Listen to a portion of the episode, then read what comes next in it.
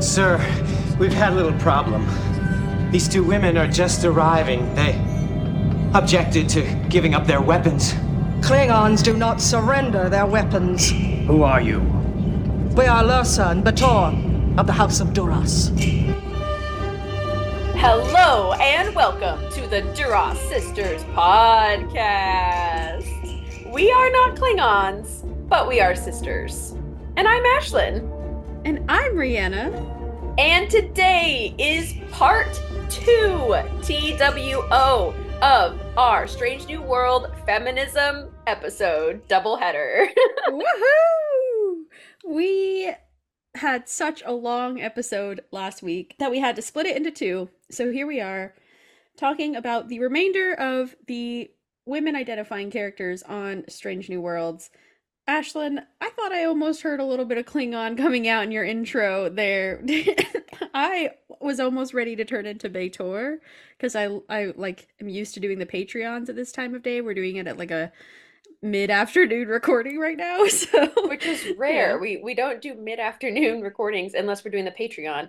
Yeah. Yeah, actually I kind of, you know, after doing the intro to the pod for over 100 episodes 130 or something you would think i would remember how to do them but sometimes i get going with the intro and i'm like Yeah. where where's my inflection going like Yeah. what am i what kind of energy am i trying to start this How pod out with long should I make the podcast? you know, like that's the questions you ask yourself. I'm no sure. literally and i was doing it in the moment and i was like okay so you're right a little bit of klingon did go through my Mhm, brain i was like mhm. wait this is not the patreon Yeah. Yeah, if you were Yeah, not okay. our patron, you don't know that we are we we're not Ashlyn and Rhianna on the Patreon. We are straight up Lursa and B'Etor reviewing Yeah. Star Trek Lower Decks. okay, not for the whole time. That would be like insanely too glorious much, and yeah. too much. Yeah. Okay, so Ashlyn, this is just a glorious day to be talking about Star Trek. And, and you know, I feel like every day is, but you have been talking with a lot of Star Trek people, including some Star Trek fans. So I want you to tell us a little bit about this interaction you had with one of our lovely followers, listeners. I don't know what's followers. All of the above. Irene, I love how Yeah. you're announcing this like an anthropological like review I just did. You're like Ashlyn went out into the wild to conduct some Ashlyn interactions talked to local Trekkies in her area on social media. This is an NPR special. Take a look. I mean, it's way less graceful than that. I was having a wonderful exchange with Minnesota MILF on Instagram, and they pointed out to me a lot of men on Star Trek have these like random hobbies. You know, Mhm. like Tom is obsessed with like old-fashioned things and the holodeck. Miles the and doctor even got a hobby of the doctor, writing. the doctor, yeah, got a hobby. Yeah, that's so true. Archer is like really into water polo, like Oh, so into into that. it. Yeah. Um, what were Kirk and Spock have their chess. Picard and archaeology? Yep. Data Um, at his painting. Data's a painter. Yeah. So a lot of these men have a lot of like outside hobbies. And then we started thinking, what about the women? Oh. Can you think of a woman that has a hobby on the show or like a weird hyperfixation? Oh, Cis- Lord. Sisko in baseball also. Yep. Um, you know, Cassidy in baseball, but that's only because of Sisko in baseball. But because Um, of a man. Yeah. Um maybe not rooted from a man, but definitely the storyline was. Um Troi and yoga, that doesn't count really. Troi and chocolate was what Minnesota uh-huh. MILF brought up also. But that, again, that's kind of Again, like like, not- stereotypical. yeah, not really a hobby. It's just a food. I, um I said Beverly and dancing, but she's Yeah, actively but she's trying to embarrassed. not. Yeah, yeah. she's embarrassed about it, about that part of her life. Um bro and like no, I mean obviously Bajorans had no time for anything other than resisting. Yeah, Um, Kira and Kira has- you know, yeah, like yeah. she has no hobbies. She is definitely not a sculptor because when she like, you know, Yeah. anyway, this is not No, a DS9. No, yeah, that but- sculpting episode so good. Yeah, yeah. So this is what right. I'm noticing. Even like new Trek, like Michael, no hobbies. you know, like Oh no. Babe, you know, Too busy saving got the world. She's got her holodeck programs. She's That's she's true. like hangs out with Da Vinci. But also, I think because she has like time because they're stuck, you know. Like I don't know if Janeway in like a like in a TNG setting would have hobbies as much. Maybe because she's the captain, they give her more allowances to have casual hobbies or downtime. See, I would say I would like to see a different hobby than just the holodeck. Like, why isn't she like Sisko building an ancient ship that can like fly next to Voyager, you know? Yes, or I mean, I guess B'Elanna worked on the flyer a little bit, but like so her interest is then, engineering. That's her job. Same with Keiko and botany. Like that's still her Yeah. extension of her job. So, you know, Which the can one still be a hobby, but like not really. the one person I think beats this rule is Uhura actually because of her singing. Mhm, Um, mhm. and it's only showcased, you know, in the first couple episodes of the original series and in Strange New Worlds that Mm-hmm. Yeah. music is definitely one of her passions.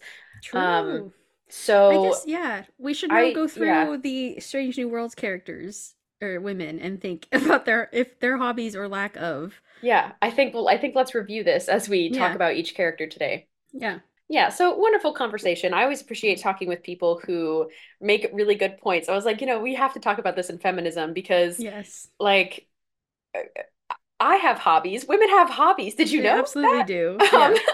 Star Trek is my hobby. Um, anyway, so yeah, it's always frowned upon when women have hobbies because they're seen as like obsessive or like fangirls or like, you know, just oh, if, if people are obsessed with if women are obsessed with Taylor Swift, then they're like fanatics. But if men are obsessed with sports, they're fans, you know?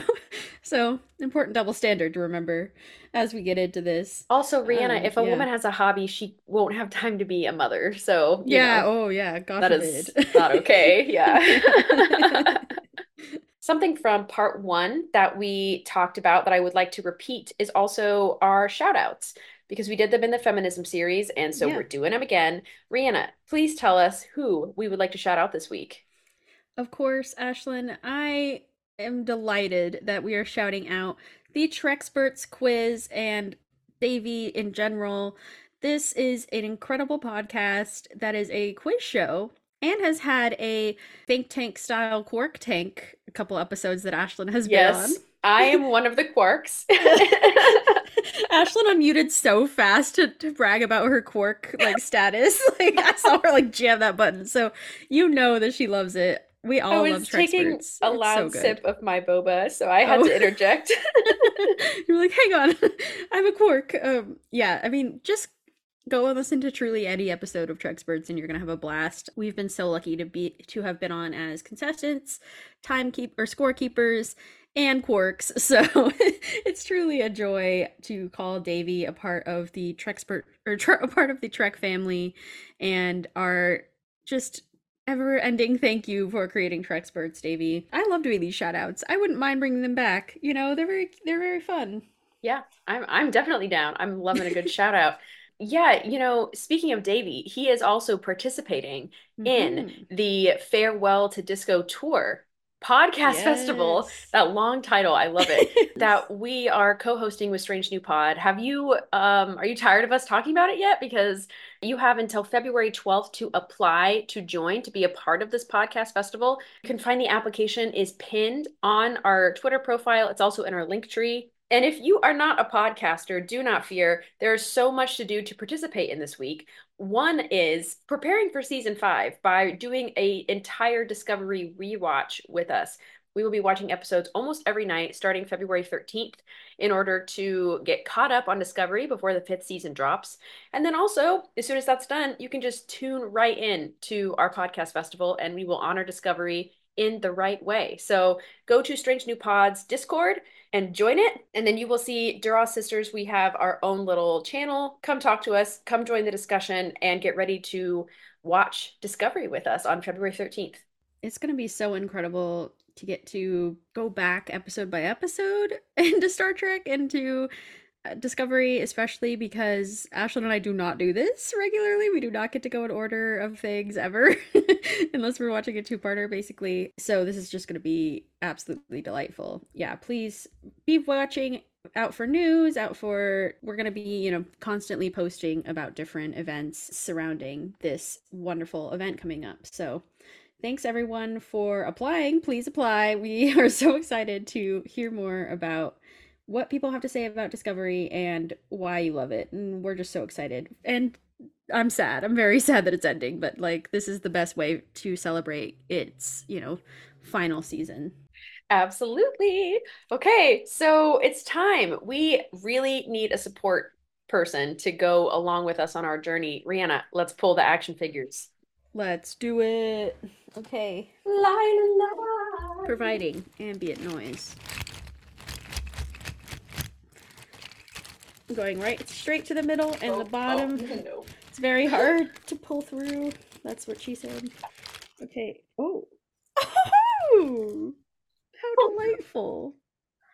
Ashlyn is blindly choosing, looking like she had a struggle, but we'll see. Okay. okay, Ashlyn. that looked like a bit of a struggle getting getting your action figure. I had a did you end up struggle. picking? Well, I picked R2D2 at first, but I I had to put why. back. Yeah, because that's that's not right. You're like Um, a droid. These are not the droids I'm looking for. Good one. Good one. Thank you. thank you. Lovely Star Wars joke today. Um, It's so rare. We don't do enough Star Wars jokes on this we do literally pod. no, yeah. I for- think Strange New Pod reason. does way more. Like it's impressive. so, Ashlyn, who did you actually choose? I chose Motion Picture McCoy. Ooh, okay. So ready for the disco? You mean? Yeah, or well, just came he- from? Yeah, he just had a panic at the disco that he was being reinstated. So now he's here. He's in his uniform. He's ready to go save Spock. I mean, Sure. V'Ger. I mean, the Enterprise. what plot is that? Which, which Whatever. He, I know he stands on the bridge. So Describe any any McCoy moment ever standing on the bridge. standing on the bridge. Um, Rhianna, who do you have?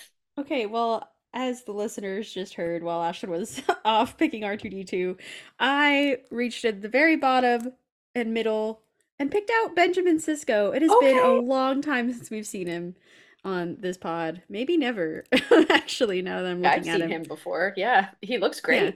He looks really good. Oh, he needs some oil Um, though. Oh. Yeah, he's cracky. Oh. he is just a little young baby faced season one Sisko. Um, Well, you know, didn't we have beautiful? we had Jake last week and he was very Oh, season one vibes as well. So I have him right here. He's on my like can't be picked again for like a while uh section. Oh, there's Sarek from last week. Wow. So we have uh friends that are meeting again. This is crazy actually that I picked Jake last week. And Yeah. now his father uh is here. Wow. Well, that was nice. Um say goodbye. Oh, Sarek is currently mind melding with McCoy. Uh Sisko has an arm around Jake. It's it's a good moment. Should we take a picture? Yes, I'm gonna mind meld with Sarek, who's mind melding with McCoy. Oh, oh wow, meta. Okay. Three, two, one. Okay, then can I do a fucking normal one? That was weird.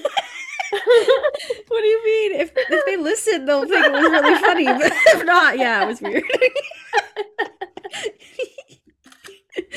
Cute. Okay, well, bye, Jake. Um, you can go stand where you were.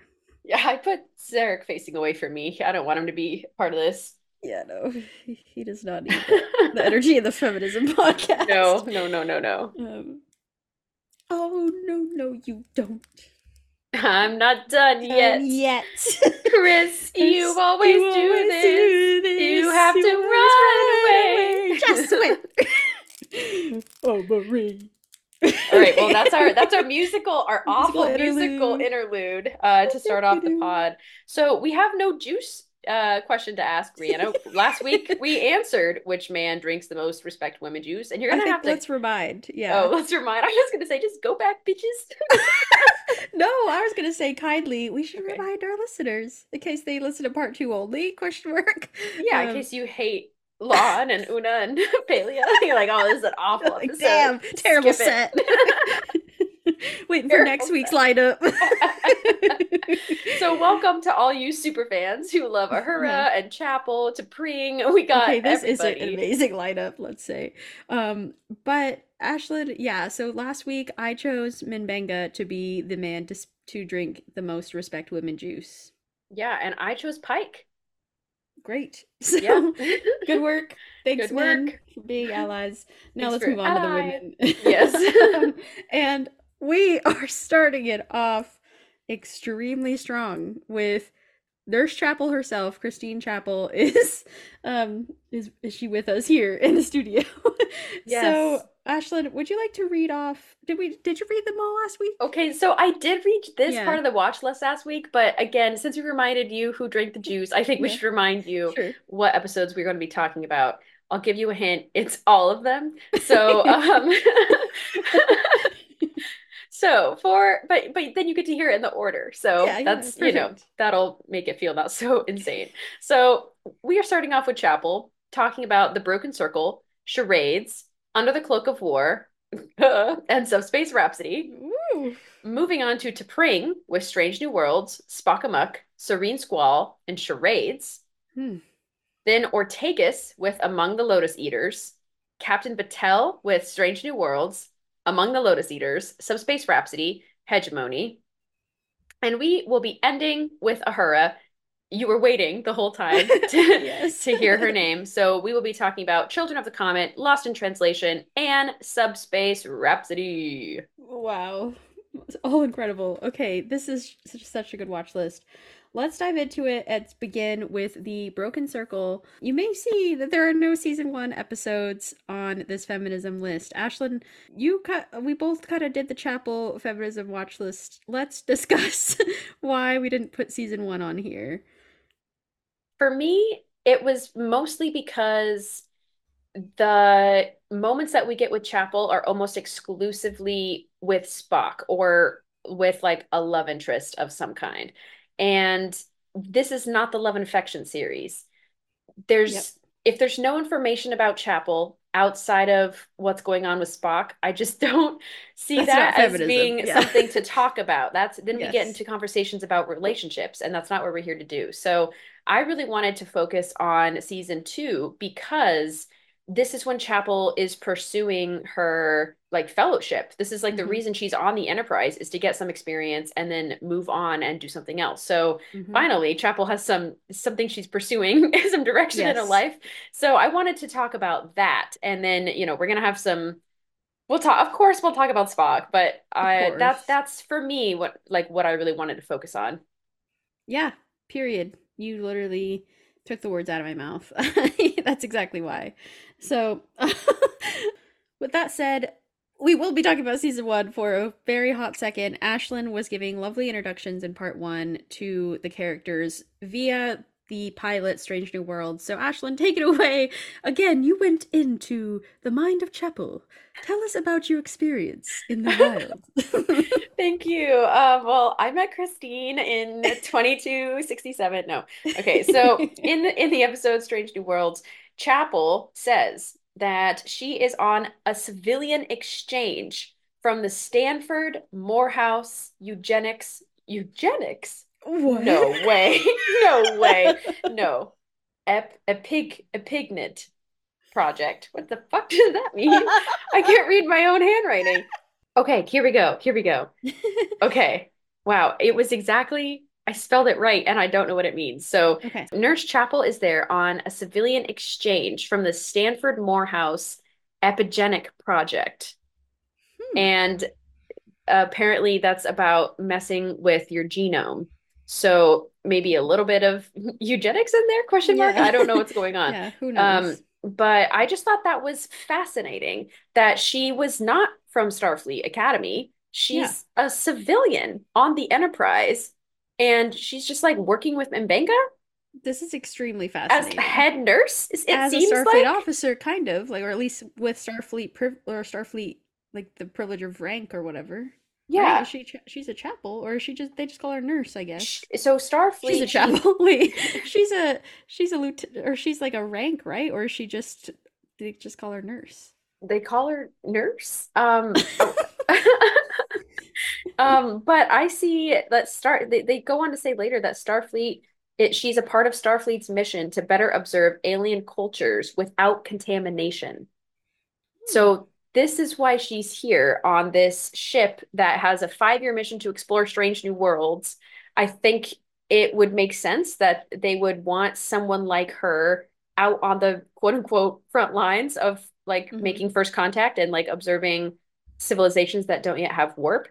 But I just thought that was a fascinating mission, and that is never talked about again so far in Strange New Worlds. Like it's not like Chapel's reporting back, like, Yeah. "Hey, we got to observe this culture. It was sick," you know? Yeah, that's so true. That's such a weird thing to like be so specific about and then never mention again. You know, it feels like that would come come up again.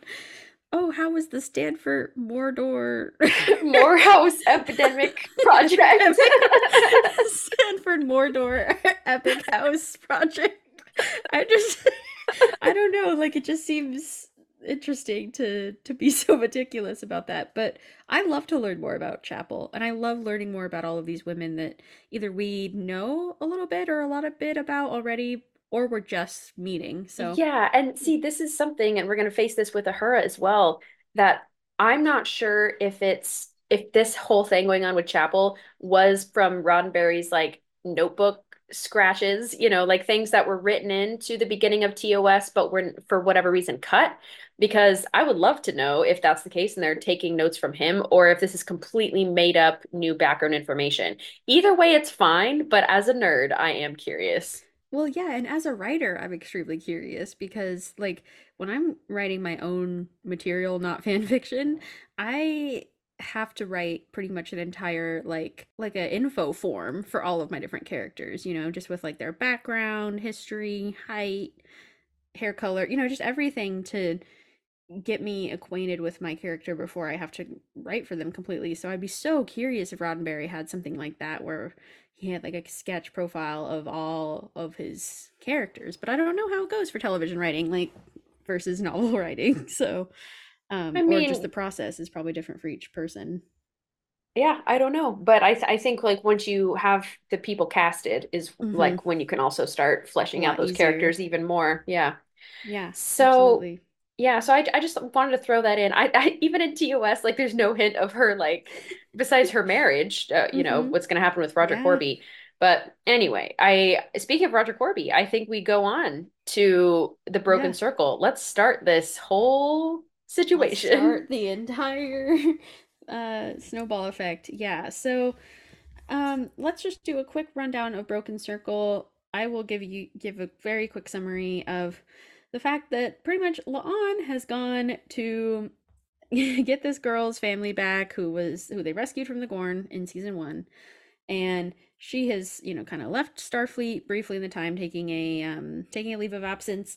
Then she sends a distress signal and they have to go and find her because and steal the enterprise to recover her from this planet that has shifts where it is sometimes run by the klingons sometimes run by earth this isn't a political podcast we won't get into that so then when they're there chapel and Mbenga beam down to go help whatever you know assistance they can if if if uh first if La'an is hurt but also just to aid the people on this planet.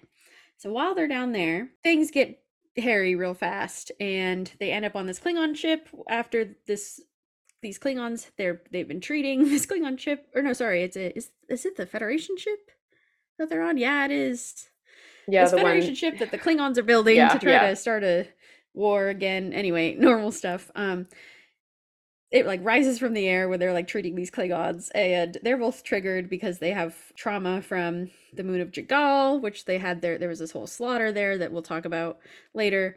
Um, happy feminism podcast question mark, and then uh they have to like inject themselves and they run around they inject themselves with this drug then they're really good at fighting these klingons. They almost die. Spock being spock and the enterprise beat them up last minute. They survive. Chapel is like being held in spock's arms by the end. So there's your little summary. Um very brief but let's just get into these chapel parts here and also just with her beginning opening arc of applying to the fellowship for archaeological medicine on vulcan ashlyn do you want to talk about this fellowship a little bit more Yeah. So she is applying to be, it's something that's a part of the Vulcan Science Academy, which, as we know, uh, or if, you know, we've talked about on previous podcasts, that they don't generally welcome outsiders. So this is a huge thing. Even Spock being half Vulcan was a big question mark. Yeah. Yeah. Uh, it's, it's, it's about to get into a whole can of worms. I don't even want to talk about Michael, but yeah. So, needless to say, the Vulcans do not like humans or like any other species coming to their sacred smarty pants um, Yeah. Vulcan Science Academy. Yeah. So, yeah. do you remember? Sp- It's an archaeology, right? Yeah, archaeological medicine. Yeah, like that's really cool. I I'm wondering what the practical applications are, but I wouldn't ask her that. You know, just like when would I you? think if would you need to she, use if she had jumped through the portal of forever, sorry, if she jumped through the Guardian of Forever with McCoy, that would have been the most practical medicine moment, you know. And when she has m- times where she stitches people up, and Mhm. Mbenga's like, "Hey, Nurse Chapel, like you're good at this. Come Yeah. stitch her up." So, but again, I, I don't know. I'm not one to question someone's career path, but I just need to know more about it, you know. yeah. Yeah. I don't Yeah. think I quite understand the like full breadth of, of what she's like actually doing in But- archaeological medicine. If a Vulcan, if the Vulcans have an entire fellowship dedicated to it, it must be pretty important. So we're missing Yeah. something, clearly. Yes. um archaeological doc field or like um medics can you uh tap in yeah, like take the regular listening to this medics out. Yeah. yeah. archaeological studies tell us more yeah so it's interesting Oh, though and I, I'm Or we think Yeah. we're stupid. No, we're stupid, Rhianna, because the um the point is like she's there to observe cultures without being Oh. without them observing. And so maybe she wants to go into a career where she can like dress up like Worf's brother and like live amongst them and like become a doctor. probably- And you know, I could see I- that that's the only Yeah. application I could that's very niche, you know? Like she's she's like she learned about Worf's brother and she's like wow that's who I want to be when I grow up no, no, no, no, my dear. Worf's brother learned about her. yeah duh sorry Yes, yes. timeline what what year is this yeah Anyway, anyway, we're in a too deep of a hole, I think. yeah But important because mm-hmm. she gets rejected. It sucks. And oh, that doesn't happen to charades though oh, well, hold your breath. We'll see what happens to Chapel. Um, no, anyway, but yeah, with with Broken Circle, I I there's not too much that she does in here besides talk about this fellowship. But and then kick ass yeah, and kick some serious ass. My Mhm. what I have in the notes is Chapel kicks ass, in fact. So um, it's really fun to see her eh, taking down Klingons, even though she is medicated. Um, yeah it's a delight to watch these scenes and watch her basically fight as well as Mbenga. Like I have a Mhm. feeling Mbenga's been like training with all of these people on the ship, Yeah. and they're all just like Yes. very strong officers. I mean, we talked about last last week how La'an and Mbenga were sparring together. I think we did. Maybe we. I just think that was a really cool thing to see because it does show how strong he is, and that Chapel. You know, I mean, this is this is showing that how crazy this drug is. You know how strong it makes you. You know, it comes at a serious price because then they're like fighting through all these Klingons, but this ship is now in orbit, and they basically, of course, have the like they're trapped in a room that doesn't have space suits. it has like a helmet and like a suit, like no no complete set of anything. Uh, so like two helmet, I don't know, but it's just like I think honestly watching Chapel and Mbenga handle this, you know, I mean, obviously to be a Starfleet medic or any any kind of medical field, you have to have a any any person in a medical field has to have a very cool head and able to like compartmentalize and like you know coolly deal or at least like try to calmly deal with a situation that is horrible and stressful or you know you could lose someone. And so i think like even faced with their own potential death they're still of course like oh my god this could be the way that we die today.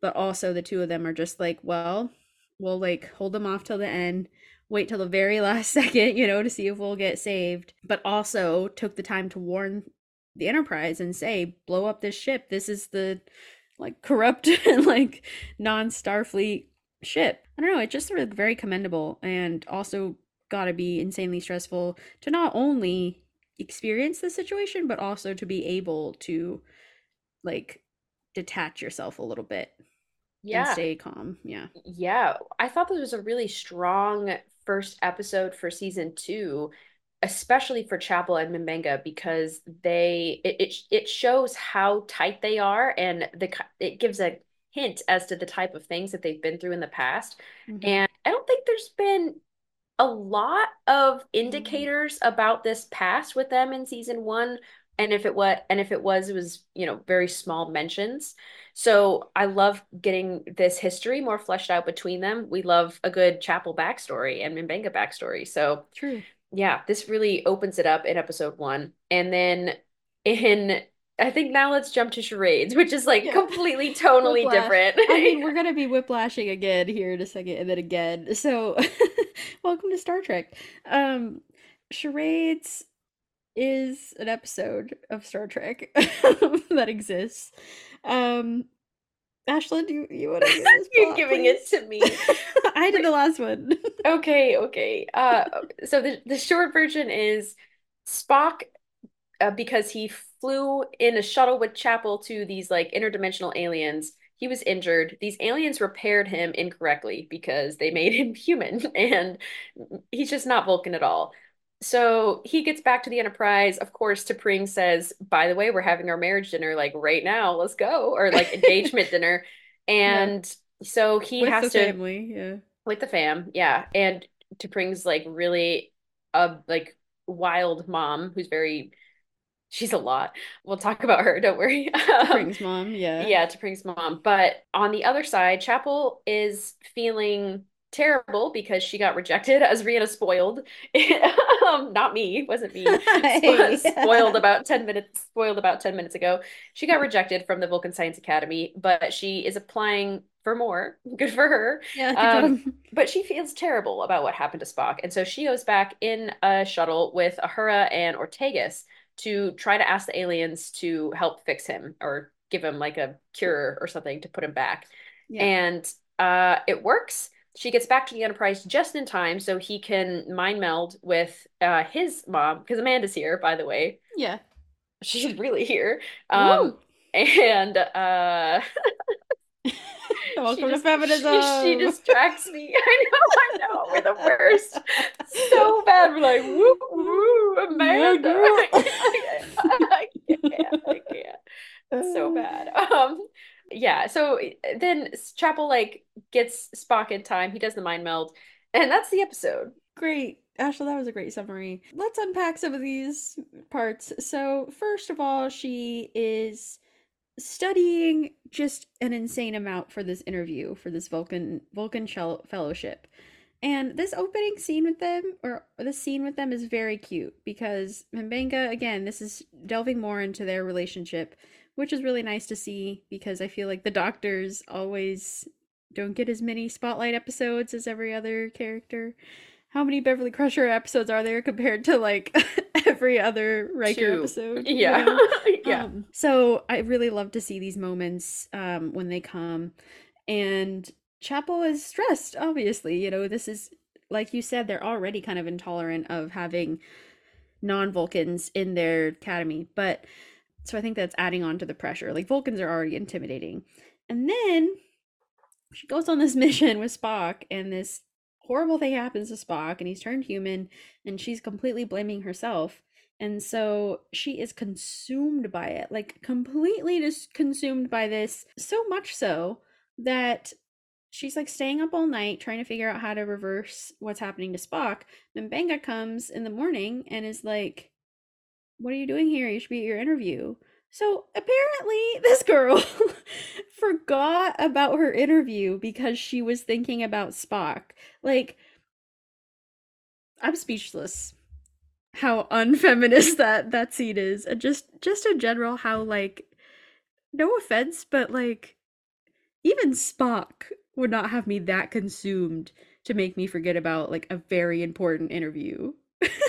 I'm okay, sorry, and what I love if, him. What if it was? What if it was Brianna? What if it was your partner who was like going through something really hard, and you had an interview for something in your future? I I don't know. See, to me, I don't yeah. think it's unfeminist. I think I think it just is showing you how deeply she is worried about Spock. Like as obsessed as she's been with this fellowship, it's not her life, and yet Spock is someone that is so important to her. She wants to keep him in her life So she's risking it all. It's not great for the future. Like I'm not saying like every time you have to sacrifice your thing for the man or your partner or whatever. Like, I'm not saying that, but I just think in this specific circumstance, because we've seen how driven she is to try to get this fellowship. So, I, that's just that was my reading, but I agree with yes, you in period. general. Like yeah. I am I am tired of storylines that have women like sacrificing their careers for men that makes no sense mm-hmm. in a lot of circumstances, but I think in this one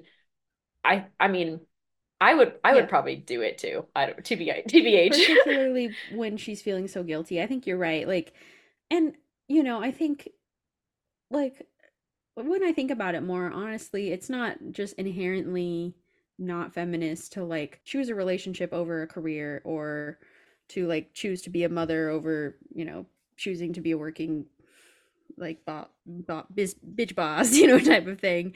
But I feel like um I don't know, it just always rubs me the wrong way. Probably because I already this relationship in general to me feels just like it always has given me the ick a little bit and so i think that i'm already a little bit bitter so i'm probably already adding my own like bullshit to it yeah i don't know i think that it's also just hard to it it's hard to see because it's hard to like truly believe that she can be all consuming when this is still so new what they have or what don't what they don't have you know and and this pining is not new. I know that she's been pining for spock for probably forever.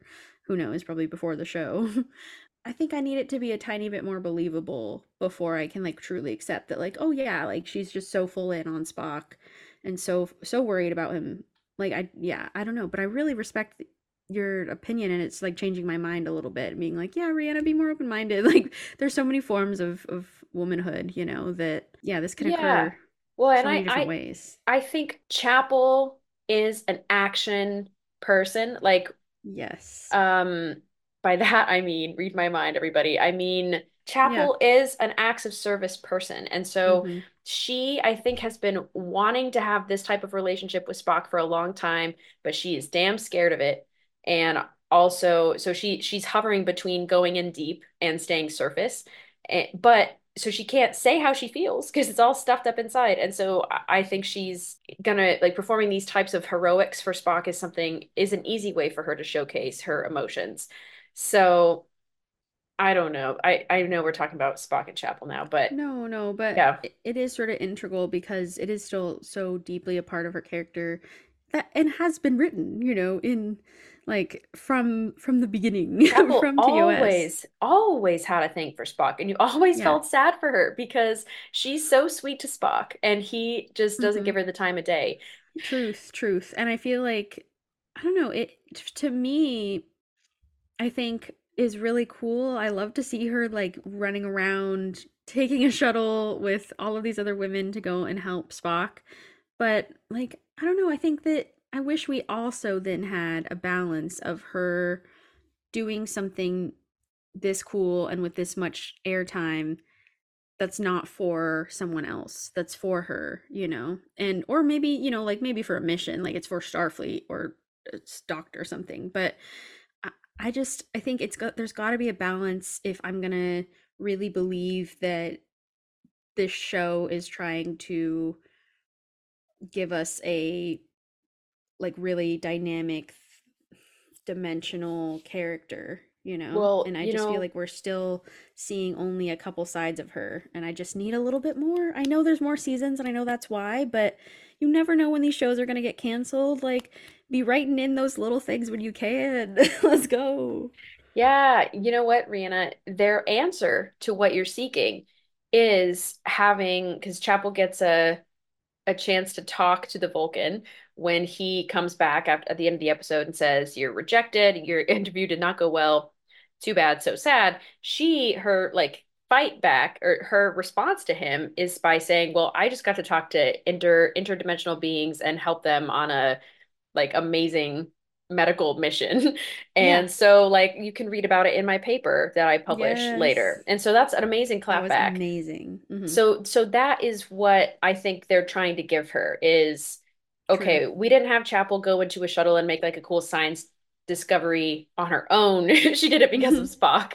Yeah. So it's all wrapped up in here together. But I do True. agree with you, Rhianna. I would love to see chapel centric episodes that are not about Spock. Mm-hmm. Mm-hmm. Yeah, exactly. I think Yeah.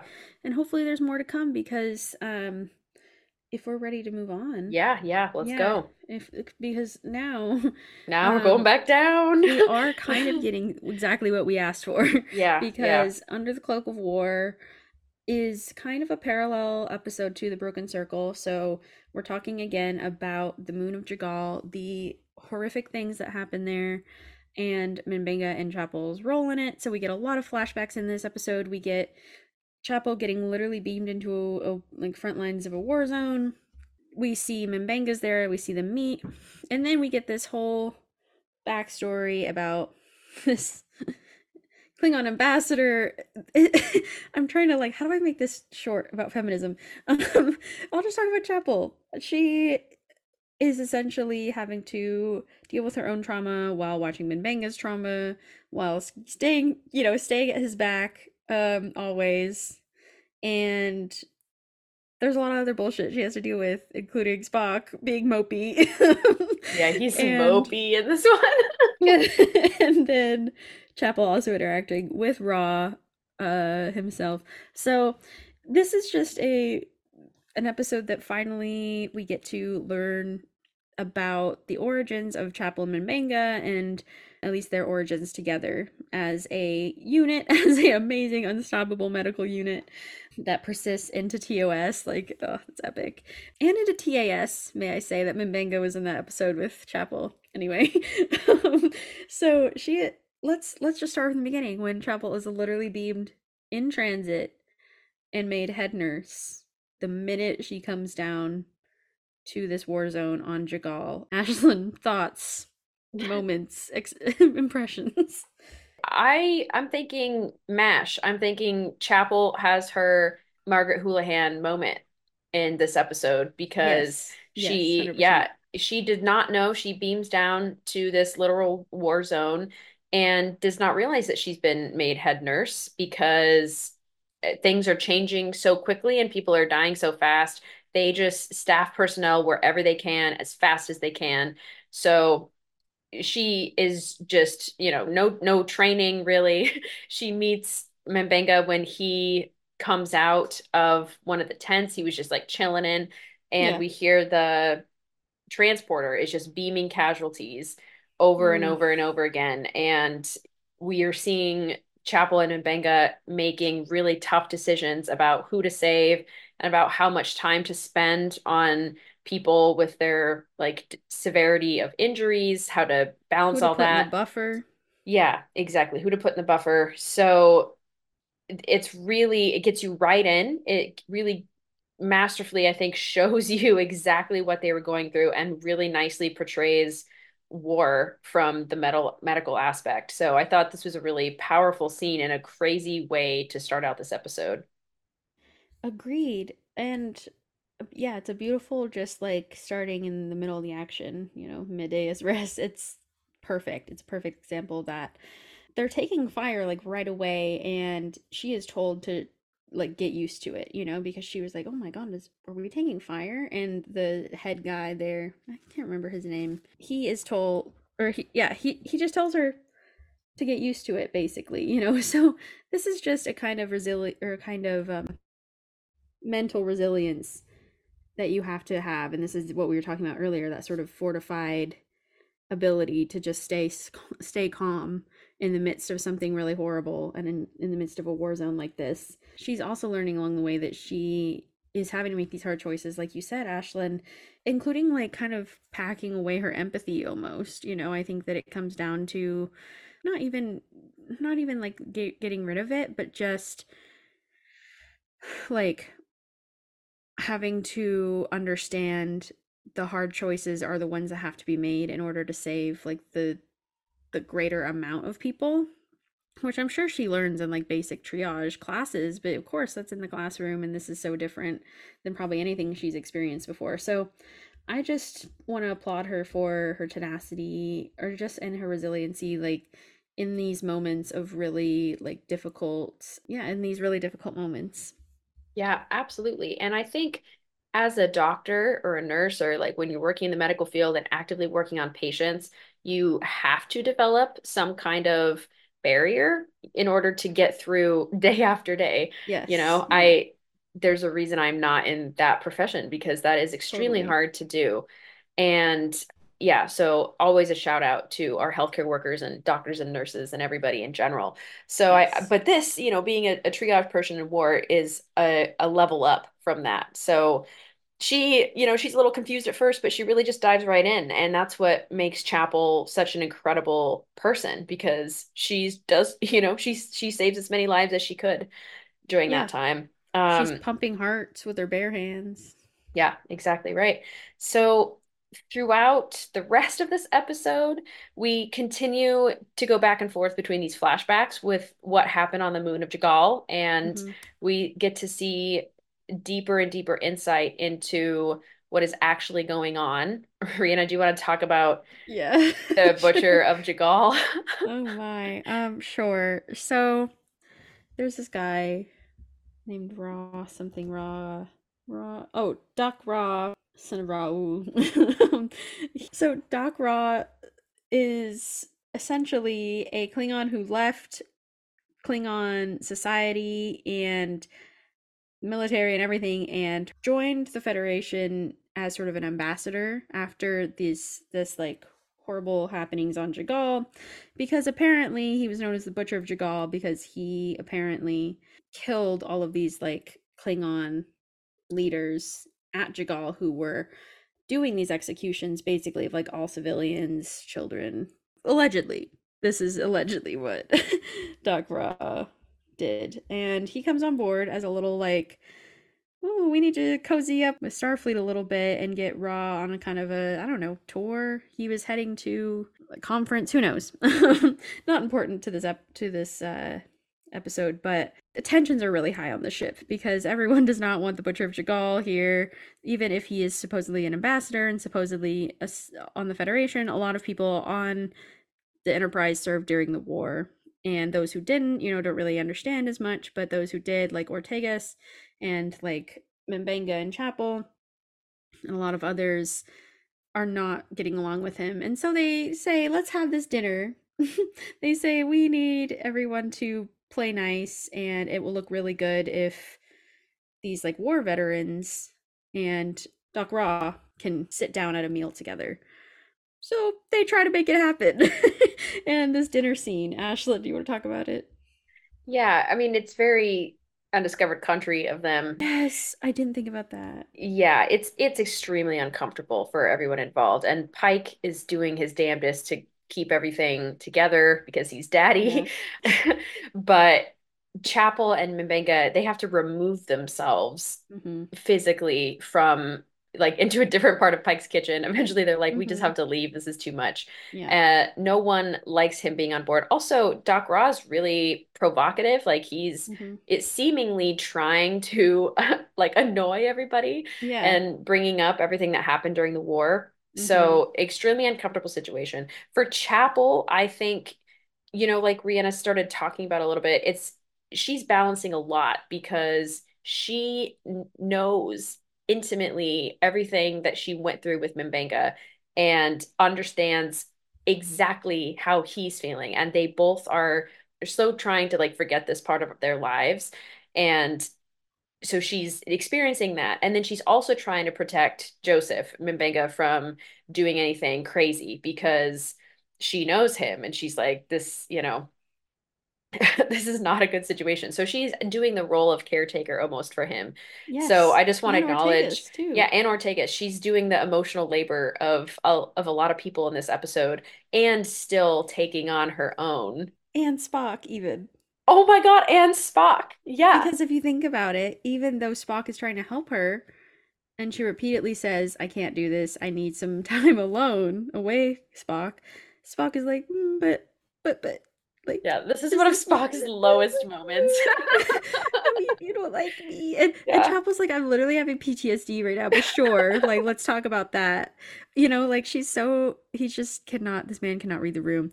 I'm just like head in hands. it's just yeah, low moment. But yeah, you're absolutely right. This emotional labor is just one person after the other that she's carrying and herself and having really not a lot of people lean back on. I think as much as Pike is trying to hold up the ship, I think it's also irresponsible to have Mbenga and Chapel there and probably Ortegas like I don't think it was a good idea at all this dinner, but Starfleet Starfleet and they're just going to say, "Hey, we don't know the situation intimately. Let's have these officers do this thing for press, you know, or whatever." There's a, a time later we'll talk about mental health, and this Yeah. episode will be on the list because Yes, exactly. of what is happening here. Yeah. So I think should do we need to talk about what happened at the end or just or not? just that she uh lies for Mbenga.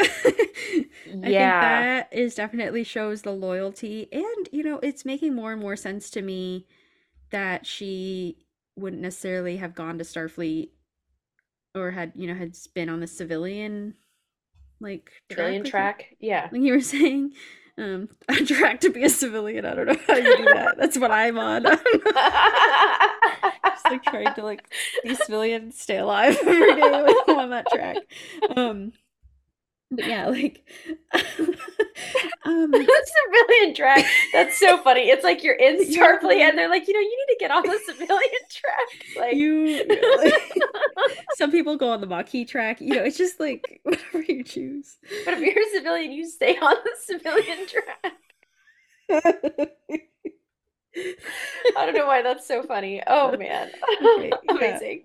so um she stands up for Mbenga I think because honestly in this moment she knows how dangerous Ra is and she also knows how dangerous Mbenga is when both of them are like triggered in this way and Well, and Yeah. she knows that Mbenga is the butcher of J'Gal. yeah she knows Like yeah. he murdered, so like Mhm. the, the butcher supposedly murdered all of his people, but no, Mhm. it was Mbenga went in, murdered all those Klingons, and saved everyone. With his knife Yeah, with yeah, with his knife, so it made it look like he did, knife, yeah and that so- caused everyone to like freak out, and he basically saved everyone, even though Mhm. we killed everyone. You know, he then Ra became the symbol that changed the tides at J'Gal, so all this stuff. Um, yeah, it's just an incredibly um, uh, amazing episode, and we get so much of Chapel here, which I'm very appreciative of. Um, so Ashlyn, let's now go back to talk about Chapel's career and some singing. oh God, Subspace Rhapsody, here we go. episode right after, as we all know. So, yeah, tonal shift of a lifetime right Yeah, here. yeah. Mm, so good. Um, so Chapel has applied to another fellowship. Ashlyn, do you want to talk about I am Roger Korby? yes. Okay. Thank you, Roger Korby. Um, spoken like a lot, sounding a lot like William Shatner in Paradise Syndrome. Um, I am Kira. I am Kirok. Very nice. Um, so yeah, so she's gotten over her Vulcan sadness and she's applying to Roger Korby's fellowship, aka her husband in TOS. So Not husband, fiance. oh, they, they never never get married it. because he gets turned into an android. He got yeah, he got turned into an android. I hate when that happens. God, I hope my fiance doesn't turn into an android. That would suck. Why does that sound like a 60s Doctor Who episode though? I was ju- just gonna say that. Like, we're watching Doctor Who from the beginning, and um, yeah, I was just thinking that like this is Cybermen all over again. Yeah. Oh my gosh, so funny. Poor Chapel. She's got a lot, Poor a long way to go, but yeah, Yeah, this so- is just the beginning. we are hearing about Roger Korby and we know she's going to get accepted to the fellowship. Um, so her relationship with Spock, you can imagine in one episode, nothing much has changed. That's not going well. And she finds out in the episode that she was accepted to the fellowship. It's In be the very so. beginning. Yeah, Yeah, yeah. And then she does not talk to Spock the entire time. And the way that the way that he finds out, I literally can't get through this episode. I can't do it.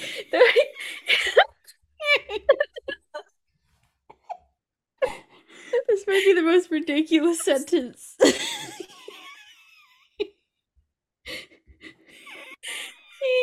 okay, whoever can speak first should say what happened. okay, so Chapel.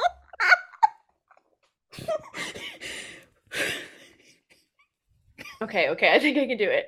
Okay, so Chapel is singing in the mess hall Mhm. about how she got the fellowship and Spock Spock walks in. And he hears her solo, and, and like her is going like, ooh, Ooh. I'm ready, ready. dancing. I'm ready. And she's like, I'm ready. And Spock's like, ready for what? And she's like, the fellowship. Yeah, and and then I'm gonna she be goes, If I have to leave you, I won't fight it. yeah. I'm ready. like this girl sings her breakup. Have you ever sung? Maybe people have sung proposals or wedding vows or even like a, you know, asking someone on a date. But have you ever sung your breakup? You don't see it too often. But you see it here. you know, I'm ready, ready. There's a song on Spotify on. called I'm Ready. I'm ready to break up. song. Yeah. a literal Yeah. breakup song. Um, Ashlyn sent me the most delightful email today that just said that was the Zoom link to this podcast episode that said, Spock, come to the mess hall so I can break up with you. So, this is kind of, I mean, is this like just a girl boss? You know, is this like her just finally deciding to. I love Rhianna's takes on Chapel this episode. She's like, this man should let no career, like, is not worth any career. I'm trying this to is a girl find boss. why they're do- they did it this way. I'm really trying to pull any strings to decide why they would do a breakup song. I I don't know. There, I don't. I don't know. I don't know.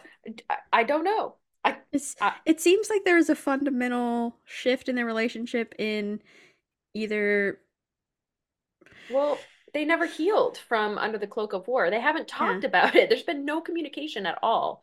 yeah. so, and Chapel- she gets this fellowship and doesn't tell him. She starts dancing. she just says, "This news really changes everything." it's Yeah. song. Like I don't, I don't know. yeah. It doesn't make sense to me for her I- character either. I like, I think writing.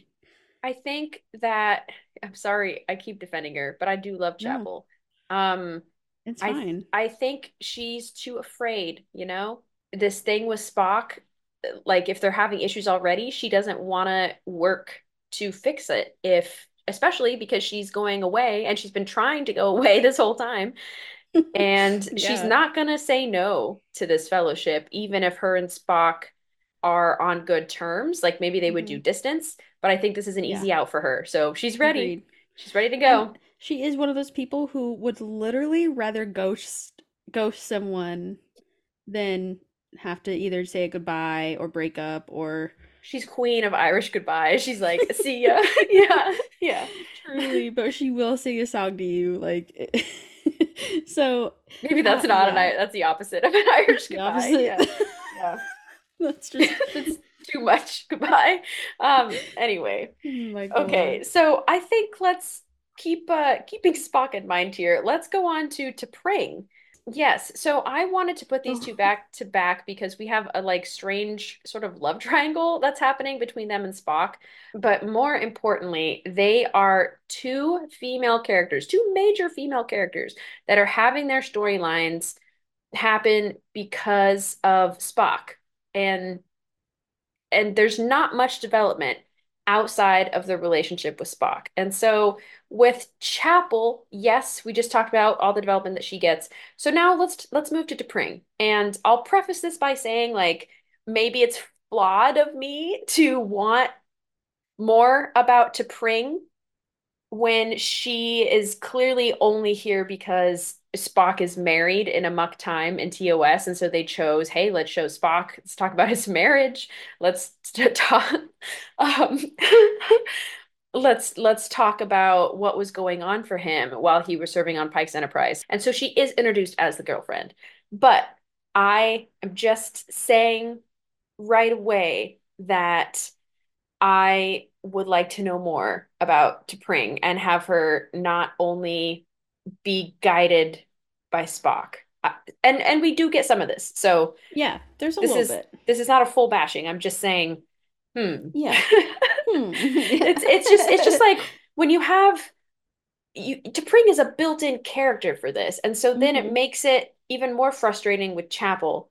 I know everybody just wants Spock, and maybe that's The just the truth. triangle. Everyone Yeah. wants to bang Spock. Like, good thing. I mean, Kirk's in this show. It's about to be three people This sipping is- over Spock. This is what I keep thinking is like, damn, okay, they, the writers wrote two women thirsting for Spock and no men. Highly illogical. Highly illogical. yeah, That's all I have to say about that. yeah. Um, but yes, Ashlyn, let's talk about T'Pring's moments, or let's just talk about her moments in general, including her first episode. Ashlyn, take it away again, talking about Strange New Worlds. When you watch this episode, Oh my God, yeah, I we always have to go back. So T'Pring, she I, I love her. She proposes to Spock the first time we see her. They are having a romantic dinner in the spot where they were first, where they first met and or where they had their first date. And she just whips out a ring. It's not really a ring, it's like a necklace, I think, for him. yeah, And uh, proposes, and he says yes. And then they have happy sex. You know, they're very excited because they're engaged. but it's also And- Spock interrupted because um Pike makes his little call. Yeah, pie call. Spock answers it shirtless, but whatever. Love and affection. We'll talk about that. Um, yeah. So right away, my first impressions of T'Pring is that she's a go-getter. I just I love seeing this role reversal of uh, having her propose to him because that just is kind of their dynamic, yeah. isn't it? I think in this scene, she right away shares her concern that Starfleet could take over Spock's life and they won't have a lot of time together. And she she says my job is also busy. I have a lot going on, but you know, with you gallivanting around Starfleet, we're going to have to try to find time to be together. And Spock agrees, but I think this sets up the main problem that they're going to have and a lot of characters apparently have on this ship with their long distance partners. So yeah. that's yeah. So we we get introduced to T'Pring in Strange New Worlds, and so then in Spock Amok, we actually do get to hear more about her job, and it's because her and Spock switch bodies. We get a classic, um, some shenanigans episode. Loves to see it. Love to Love see it. good body swap. Yes. Yeah. So Spock has to be in T'Pring's body doing her work because Mhm. she is called away. Her assistant says that no one except T'Pring can do this mission. And then on the other side, T'Pring is in Spock's body, and he and, sh- and T'Pring is attempting to talk to this species that is trying to enter, trying to see if they want to enter the Federation. The Federation really wants them to join, and they will only listen to Spock. So both of these char- both of these characters are pulled away in the most specific specific ways, and Yeah. so we get to see both sides, and they get to see both sides about what exactly their lives are like. So this is a really unique experience for both of them. And basically, what T'Pring does is she captures and rehabilitates dangerous criminals. So that, you know, that's Wow, whoa, that's that's, a lot. That's a lot. yeah. Um, that's really Mhm. that's really cool. We see scenes also in Serene Squall where Mm. she has the prisoners slash patients like painting and doing a lot of Mhm. like art therapy and very like peaceful meditation, things like that. So she really cares about helping people. And in this episode, she is trying to like get information on this dangerous criminal that's coming through and he's he's like racist and anyway but but uh so Spock Spock ends up dealing with the situation but gets to see like wow she's doing a lot she she has like this whole full life outside of me Yes. and T'Pring gets to see the same thing from Spock. So I just wanted to mention that because it is cool to see what exactly she does do. And and here's what I was asking for. Here is a little bit of background on T'Pring that I'm glad we we know the I know what she does day to day, you know? yes. It's great. Exactly, Ashlyn. Thank you. And I really love the fact that T'Pring gets a chance to. She is probably more in tune with her emotions than Spock even realizes. You know, I think that even when they're doing mind melds and such, like, he doesn't quite understand until he's in her position that she is dealing with criminals who she's helping deal with either emotional problems or like mental or whatever. And I think that, you know, you have to have some some type of compassion and empathy even if it's detached like we were saying with the with chapel i think that it can still it still has to exist to be in that field of work and to be in that type of rehabilitation. And so I think that as cold and cool as T'Pring appears on the outside, we do get these glimpses into her kind of coy self and funny. She's incredibly smart, of course. I mean, she's just like so tactful and so thoughtful about everything she does, you know, and sometimes I think that can be to her detriment. She's very thoughtful. She's kind of an overthinker, but I just call him like a C. Yeah. Um, um, so yeah, it's inter- it's interesting to see, and I'm I'm just really appreciative of, of the character that they're building. Even though Ashlyn, you're absolutely right. I wish that they would build more than just uh, something adjacent to Spock. Like give her more of an not just her watching Spock and Chapel kiss on the bridge. You know, like I I'd rather have an episode delving into her actual career with glimpses of Spock. You know, give me a T'Pring episode. I don't care. Well, you know, maybe next season, if they decide Mhm. to bring back the Sybok plotline, we could have a T'Pring heavy episode. Very true. So we'll have to watch that. But in Serene Squall, just talking about that a little bit, it's it's hard to see because in Spock Amok, they seemed so in tune because they had just like switched bodies and it seems like they were really on the same page. But once we get to Serene Squall, once we get to Serene Squall, that like excitement of what happened and their new perspectives has faded at this point and i feel like this is such, such a good rep like such a good representation of real relationships where you have these some really exciting moments where you like learn something about your partner and you're really connecting on a level and sometimes you're just like really not connecting spock also is like having feelings for chapel clearly in this episode which is rough buddy and so at the end yeah. they they tend to like to T'Pring comes back on the Enterprise after they get Angel off the ship and everything is resolved. And T'Pring says, "Yes, uh, I knew like that was a good performance on the bridge. I knew, I know that everything's fine. Let's keep going, like as if everything's fine." Spock does not contradict her. yeah, yeah. This is just sowing the seeds of their destruction when you don't talk about what's not fine.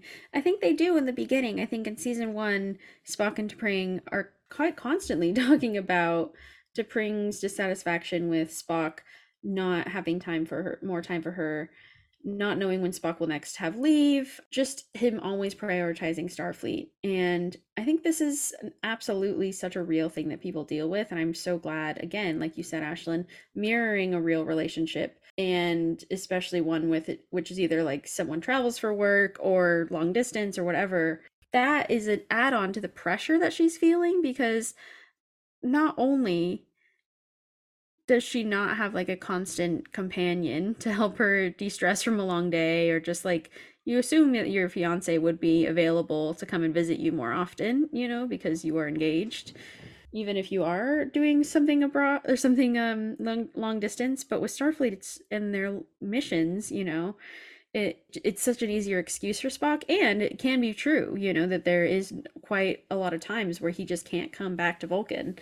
But I don't know it just it, it it's definitely adding to the, the the her plate of things that she's dealing with Yeah, you're exactly right, Rhianna. T'Pring is balancing a lot.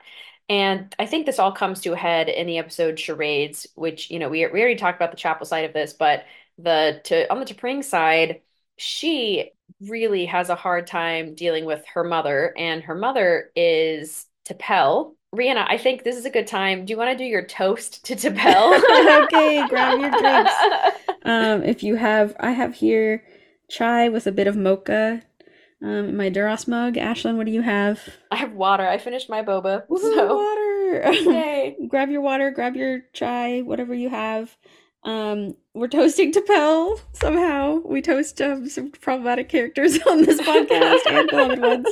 Um, this is to T'Pel for being a strong woman, so strong, in fact, that you were low key awful to your own daughter, um, and son-in-law, future son-in-law. Um, cheers to attempting new things by helping your daughter marry someone new. that was as nice as I could be. That was Cheers. beautiful, Rhianna. Cheers. okay, well, Ashlyn, yes, let's talk more about T'Pring and T'Pel. And uh, seemingly, T'Pring's father seems like a wonderful man. He I seems think like a delight. like a- yeah. like a wonderful dude. I so think he has a crush. He has a crush yeah. on Captain Pike, personally. they definitely had some kind of spark going on. yeah, yeah. besties. So, but with her mother, it's far more complicated. this isn't family, but this is feminism. It's still, I don't know, it's just, it's difficult to talk about.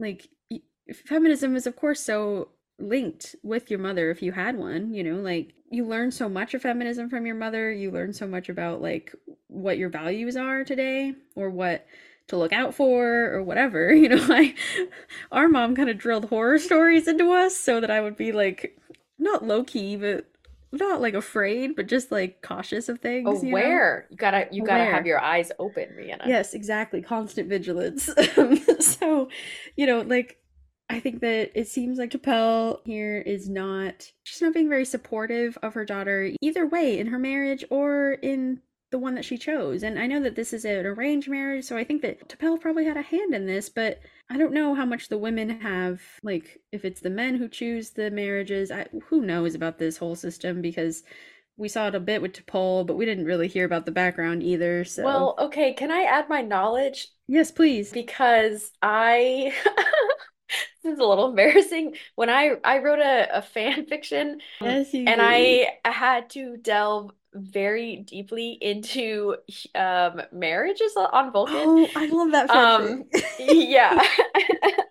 For for some reason, I had to do this research, and the reason that it was so important to secure a marriage with Sarek's, like Sarek's son, is because of his status as ambassador, and I'm like gripping the chair. Like, I'm like, and then- oh, then- because he's an ambassador. it just like if you marry into someone who works for the government, it looks really good. And Mhm.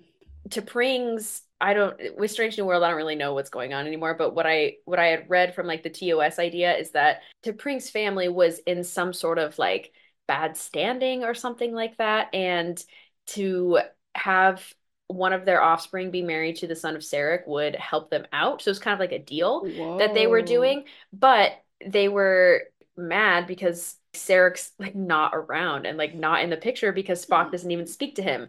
And so it was kind of like starting off on the wrong foot because, you know, they have Yeah. this intention to marry the son of Sarek Sarek and not to be a yeah, figure. Yeah, but not only is he half human, which you're like, okay, I'm gonna try to like overlook that, you know, from Mhm. T'Pring's family's perspective, but also he's in Starfleet. He's not even at the Vulcan Science Academy. Like there's so many things that they don't like about Spock, and then Mhm. to d add on top of all of it, Sarek is not even gonna like be around. But verbally, he's like, yeah, that family's cool, you know, like I fuck with them. Um, so so My a lot son of with them. yeah, my son fucks with them. Oh my god. oh my god. Yeah, so there's a lot. There's a lot. That is Um, incredible knowledge, Ashlyn. I I feel can't blessed. believe you don't know this. I I don't know this. I I- never have done I sort of thought that you and. I have talked about this. Um, We probably have when you wrote that fic, but that was like two it years was a ago. long time ago. Yeah. I just think like when you hear so so in this episode charades, there's already a lot of pressure to have this engagement dinner go perfectly because there's this disturbance in the family. Almost got two Star Wars jokes in there. I was gonna Yeah, say disturbance in the force, That was so back. good. yeah um so yeah so it just makes for a really intense situation and i i really feel for T'Pring luckily we're not in a circumstance that we have that kind of relationship with our mom but i really i Mhm. always my heart goes out to people who have that type of relationship because that definitely does not just occur on vulcan Oh, so absolutely. Especially just the underhandedness, the always trying to uh, take to bring down. And it's weird that there's this Vulcan ritual that literally is like to like just roast for a minute. It's like it's very weird. You have to I like feel call out their flaws. I feel like she handpicked that like there's an ancient Yeah. text that has like a thousand rules for this dinner and she picked like the ones It's that like she liked the most he's like, Can I what can I do as Arbiter? How can I make this go really long? yeah She's Yeah. like, How can I how can I pick apart my daughter and son in law? You know, like, Yes, yeah. is that your mission in life like truly so it's just really rough to see women taking down other women instead of like lifting each other up it's spe- especially in your own family Families are tough. Families are complicated. We'll discuss it later. I'm sure. Families, families are beyond the stars, or whatever he said. There, it's something about blood. I don't know. Family is everything. Yeah. So at the end of this, it all works out because Chapel saves Spock and Mhm. makes him half Vulcan again. He's been put back to normal. But T'Pring is disturbed to find out because she was not informed the entire episode Yeah. that Spock was a human. And I think a lot of this could have been avoided if they had All of it, communicated. Yeah, yeah. Because T'Pring literally her whole job is to like figure out really difficult problems, you know, and work through solutions and try new things when it doesn't work. And I'm like, she would be absolutely capable of covering for Spock when needed, or she knows all of the rules of every single Vulcan thing. so it seems like it just could have been easier. And again, this is we're seeing the breakdown of communication here, but also just the disrespect for T'Pring. Like truly to to not tell her the truth and to keep this from her feels so deliberately disrespectful and feels like he doesn't trust her. It shows this lack of connection and bond that they truly have. So obviously we know the ending of this. Their marriage is going to go out in like a crazy fire. but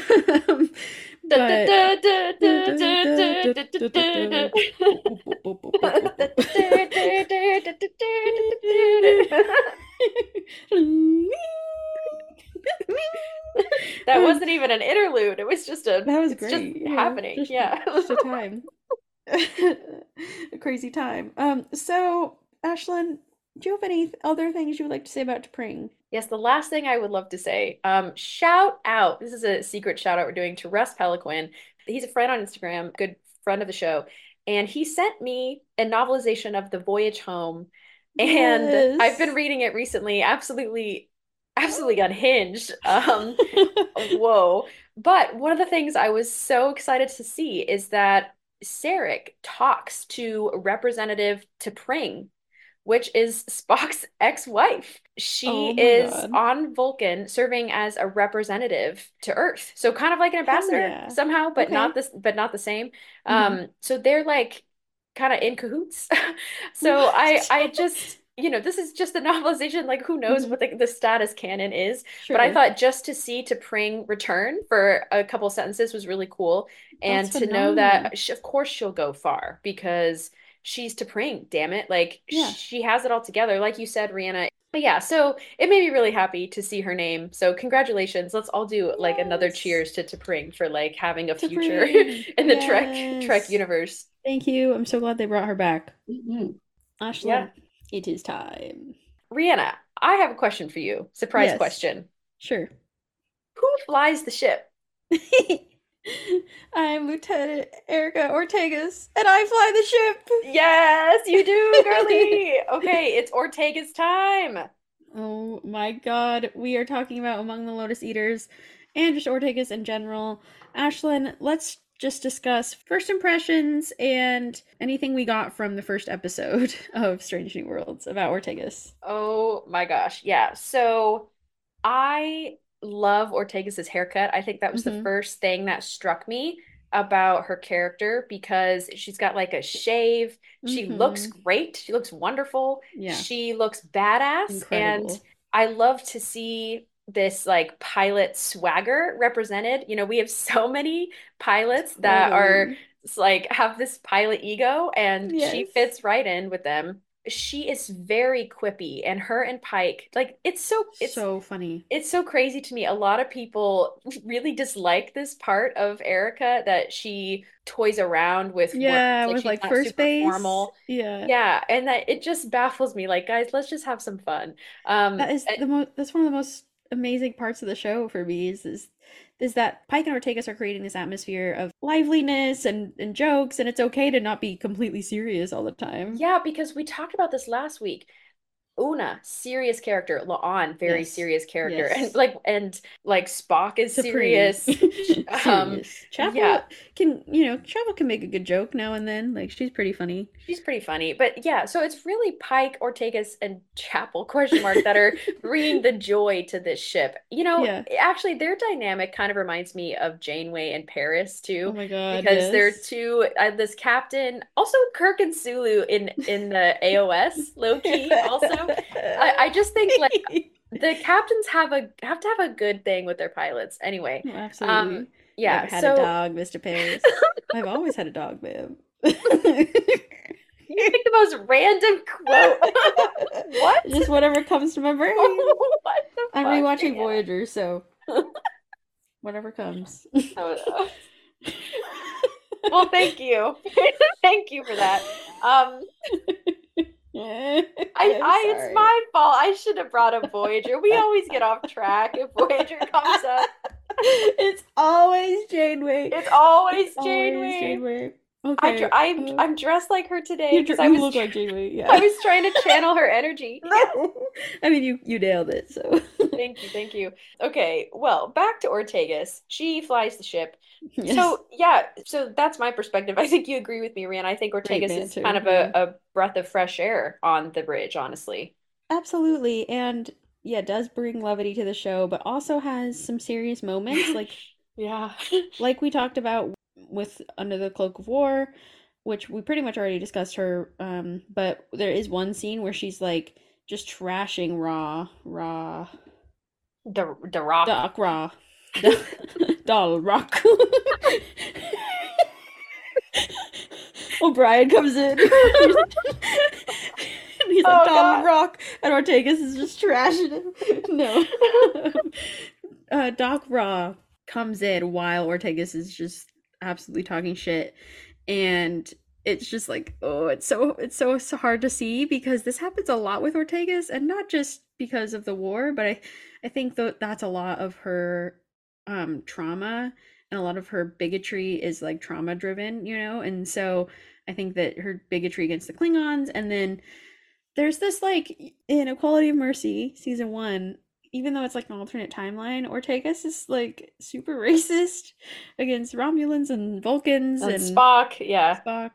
Um, so we just see this like kind of closed-mindedness a lot, and it's just a, like I've seen this complaint a lot with people online and like fans I've talked to and stuff of the show, saying that they wish all they wish that Ortegas's backstory wasn't all just rooted in like her different like biases and stuff. Yes, I have even seen people post examples of this exact thing because Boimler in Those Old Scientists, he, you know, the whole time he's there, he's calling out like, "Oh, I know what you're famous for. I know what you're famous for. Like, I know you in the future." Because all Yeah. of these people on Enterprise are historic.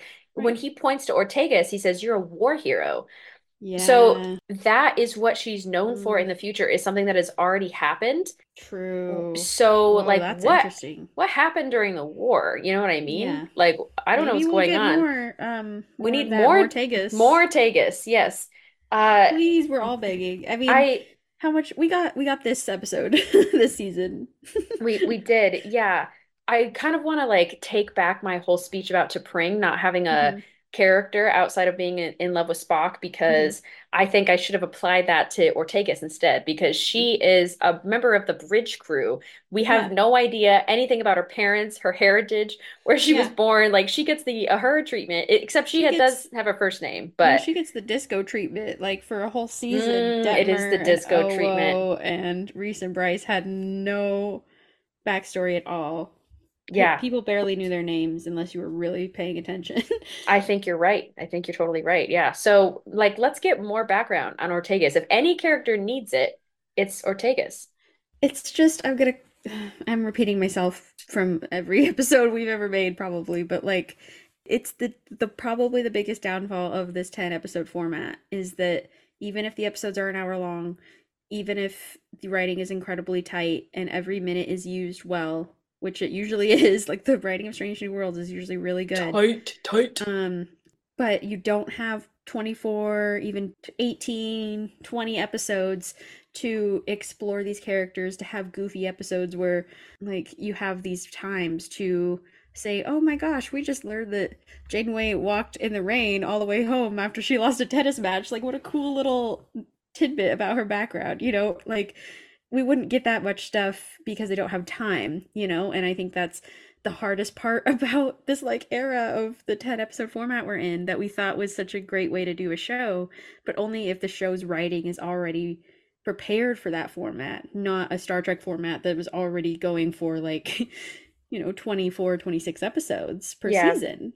Yeah. Sometimes so- seven seasons. Like we got so much background on like Ro, you know, and she was barely in any of TNG, and yet we still know so much about her. So it's This- just it's tough. This is a this is a great point, and I think for people listening to this podcast in a couple years, when we have hopefully five, six, seven, let's go uh, seasons of Strange New Worlds, I hope a lot of our complaints will be answered, and, and then you can just skip this episode. Um, just be like, skip, skip, 10 Just be like, oh, whatever they fix that. Who cares?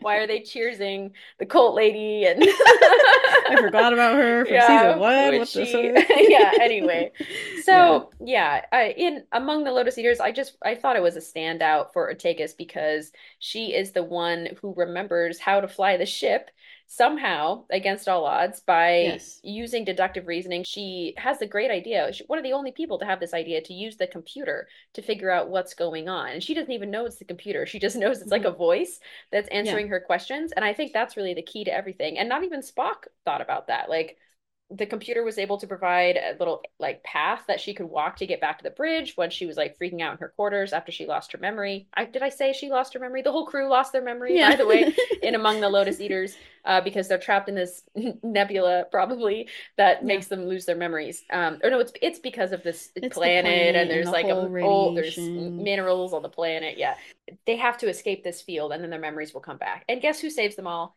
Ortegas. Ortegas. I honestly love this because we are seeing everyone at their most frightened. You know, this is a horrifying prospect of losing your memory entirely to the point where you don't even know who you are, where you live, what's happening, who people are around you. And Ortegas is getting more scared and she's like mad at Spock. She's like trying to figure out who did this, you know, and it's terrifying. But luckily, she's just sort of starts asking the air, like, "Hey, where, where, who am I?" You know, and then the computer's like, "You are Lieutenant Erica Ortegas," and she's like, "Me? Like what?" And her and the computer sort of together, she figures out that she's supposed to fly the ship, and and if they're gonna get out of this, it's gonna have to be her.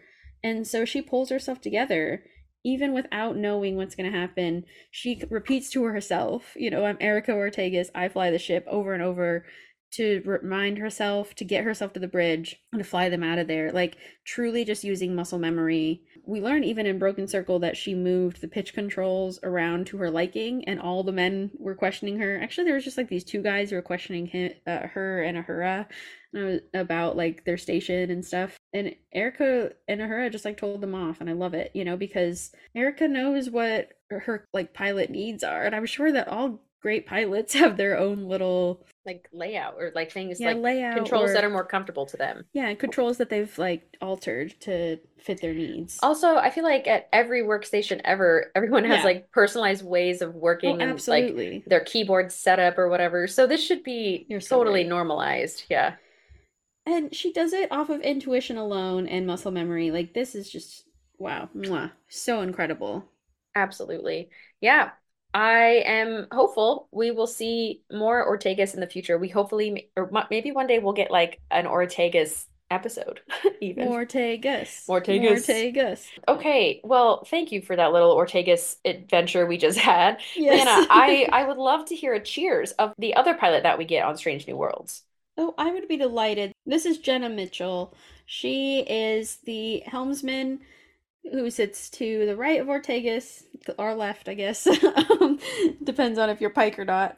And honestly, we do not get enough Mitchell. We have seen her, I think her best moments for me are easily in the Elysian Kingdom, where she gets to be a whole ass guard for Uhura and Uhura's like queen. So we see Mitchell there, and then we get to see her. She gets to talk a little bit more in season two, but truly, we do not get enough of her, and I am very excited to see more. Cheers to Mitchell, Jenna. Cheers. I can barely picture her face, but I uh I know who you mean.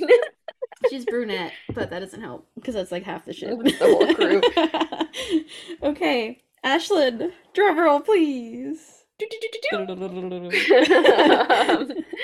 okay, I get the astounding privilege of cheersing Mariner. If we Wow. we already Wow. cheers to her in the lower decks feminism episode, but we get to do it again because she comes on board in those old scientists back in time. Classic Mariner.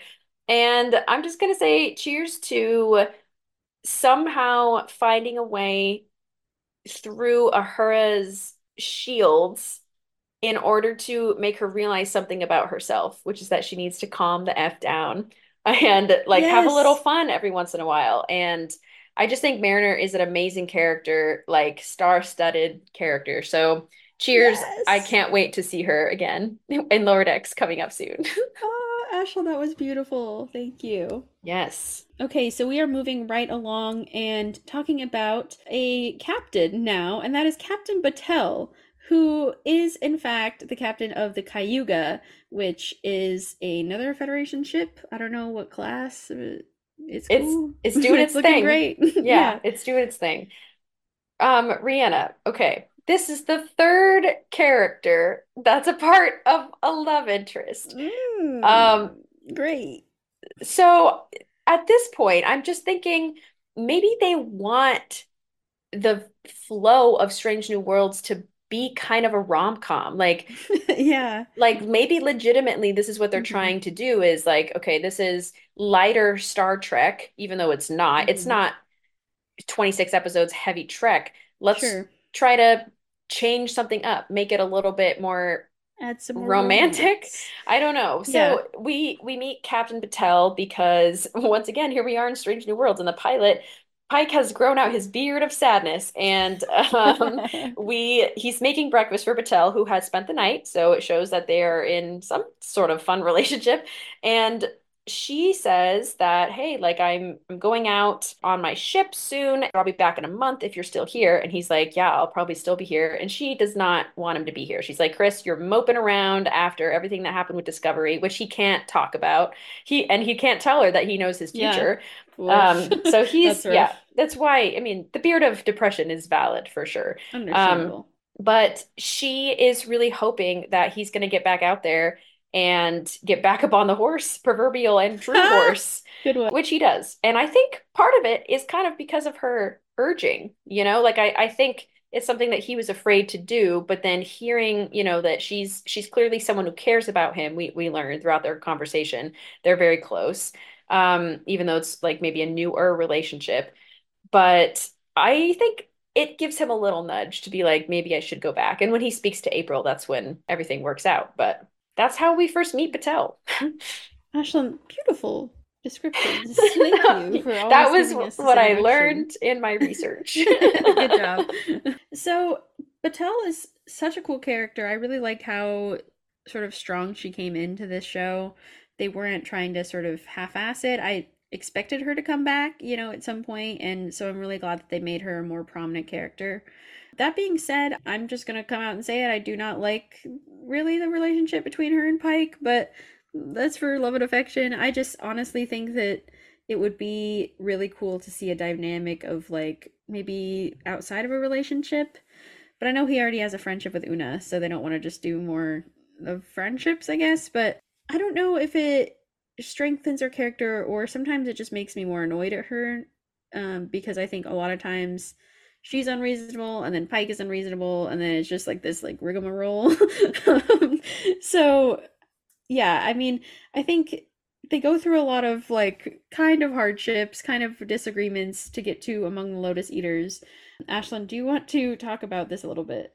Um, okay, so actually, before we go to Among the Lotus Eaters, I think we should briefly talk about Ad Astra per Yeah. So they they go the whole first season without showing too much of Batel, but she starts to really get heavily featured in season two. And I will say to respond to you, Rhianna, I actually really like seeing not necessarily their specific relationship, but I like to see a relationship between a captain and a captain trying to make it work because as we know, that is such a lonely job and not everyone can fuck their first officers, you know? You have to find camaraderie between the other captains. Sure. So That's so, so true. and they maybe could have done that, like just have a captain friendship and not had a relationship. But either way, I like them trying to see realistically how do we have time to make this work. It's something natural that will come between them, you know, to add conflict to the relationship. It's kind of the same exact conflict that Spock and T'Pring have, but I digress. So anyway, um, she really comes in strong in Ad Astra per Aspera because she is Yeah. on the council that is opposing Una.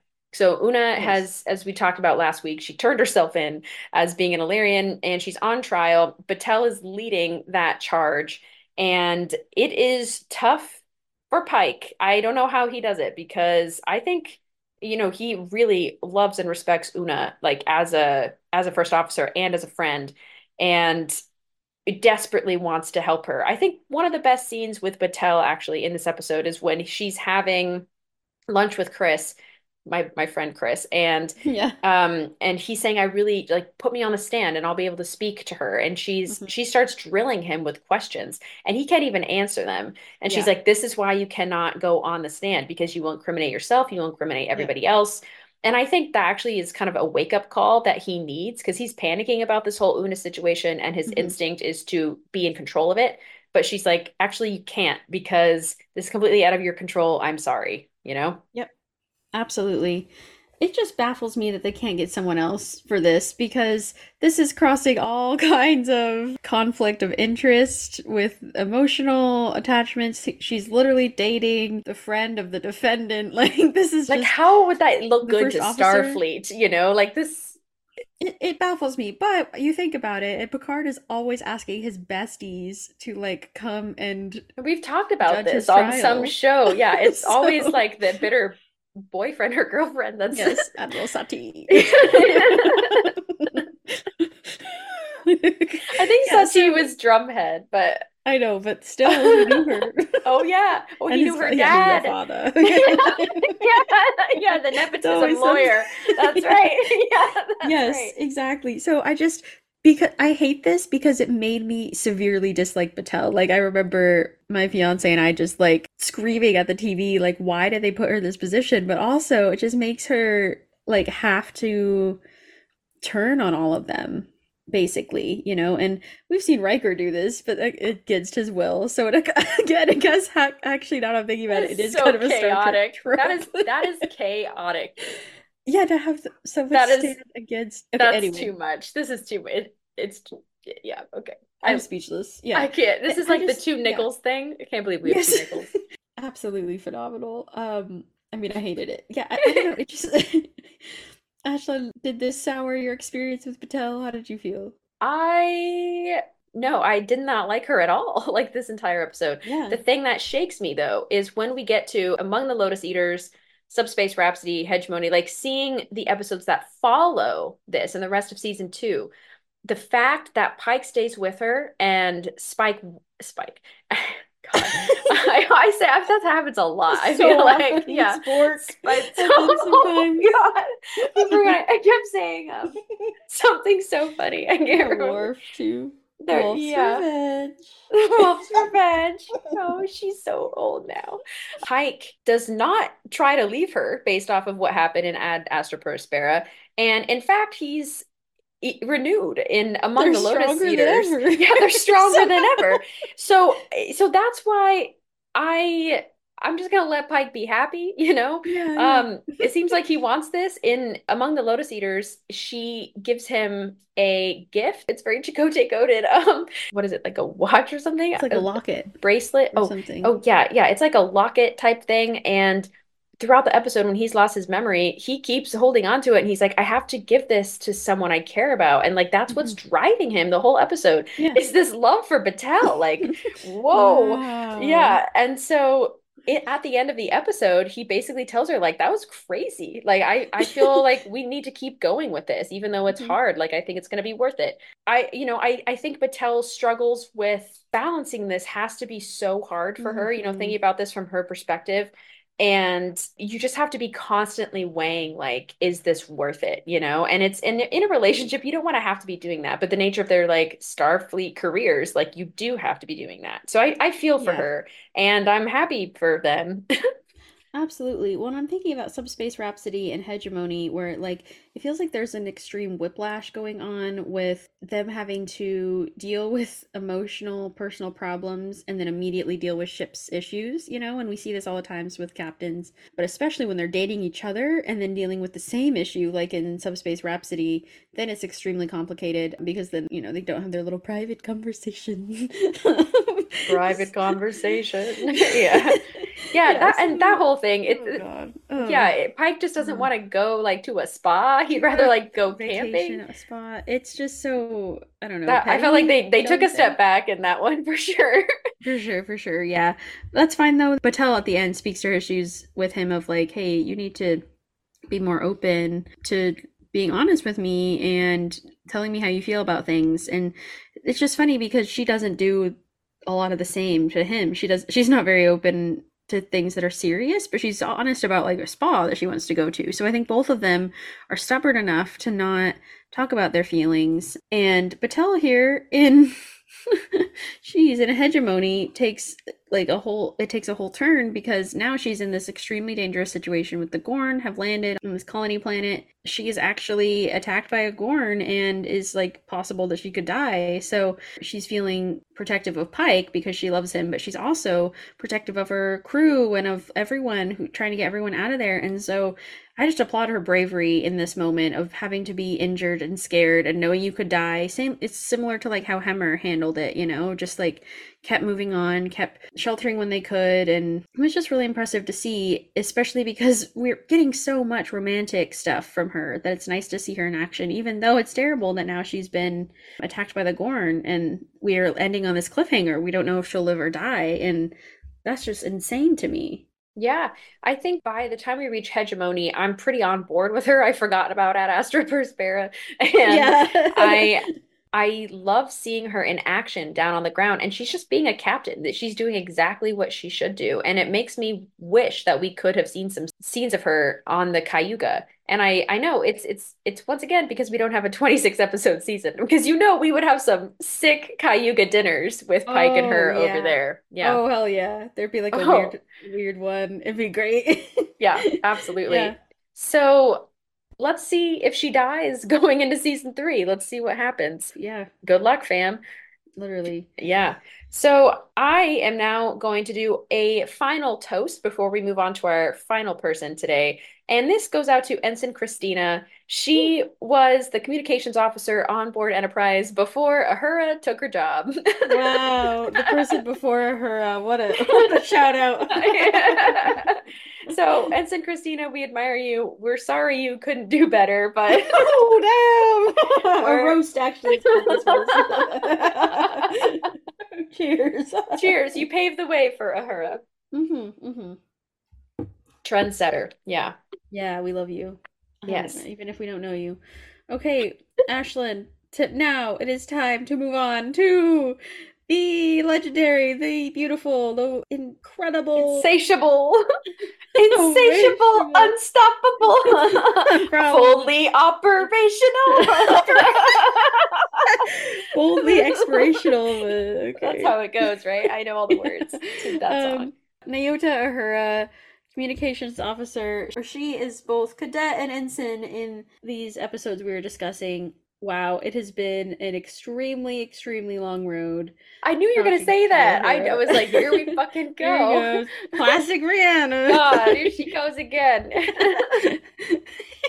um, I, but seriously, how long has it been since we talked about Uhura and feminism, the seasons of TOS? Yeah. Okay. So to prepare for this pod, I actually did a little research myself. I'm also the Nice. archivist on this podcast. Love, Um, got to go back and listen sometime. So I was listening back to our TOS episode, The Only One with a Clue, which is a great one, great title, where we talk about her pretty extensively. And some of the highlights, I thought things that were interesting to bring out is that we said that she loved to perform or sing out loud. Like she would lead random songs all the time. So you can, you know, uh, she really shines in the downtime part of scenes where they're having recreational time or she's making a joke with Sulu and Chekov or hanging out on the bridge with Mirror Sulu. She really shines in those moments because you can see how strong her connection is to the rest of the crew and how deeply they know each other. We said that she isn't afraid to take command and can read situations quickly. So she acts,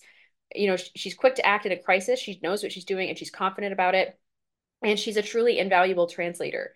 So when I'm watching Strange New Worlds, I am expecting that some of these things that we mentioned are going to be set up for the character of Uhura that we know and love in TOS. So, like having these legacy characters return in this new Trek, it's balancing that how do we give a background to this character and also honor who she becomes in the original series. And personally, I'll just say I love her and I love what they're doing with her. And I I think yes. especially so her she gets a big episode right away. She is clearly established as one of the main characters as she should be because in Children of the Comet, she saves the day. Uhura uh translates this comet and saves the day. So Yeah. Ri- right Rhianna. Rhianna, you want to you want to jump right into it? Absolutely. So there's this comet that has been traveling for quite a while and it is traveling past this planet, but will get the planet will be destroyed if the comet comes into impact with it. So Pike is trying to negotiate with this guy who is following the comet because it's actually this like sentient species that communicates through sound or through music and through like musical communication essentially. And Uhura is the one who achieves contact ba- basically with them by communicating and Uhura goes onto the comet and they're able to save the day. so the very basic summary, but I the things I definitely want to highlight about this is that Uhura and La'an, Kirk and Spock all go down to this comet. No, Kirk, lol. It is Kirk, technically. Sam Kirk, Yeah. not Jim. George Um, slash Sam. George. No one calls him George. um, Sam Kirk is here. He touches the glowing egg right away, gets zapped, and then he's out of commission for the rest of the episode, leaving a more urgent time where Spock is starting to tell people how much time they have left, and Uhura is starting to feel the pressure. Mind you, this is her first ever official away mission, especially saying as she is the like official translator, so she is going to be doing most of the away mission itself.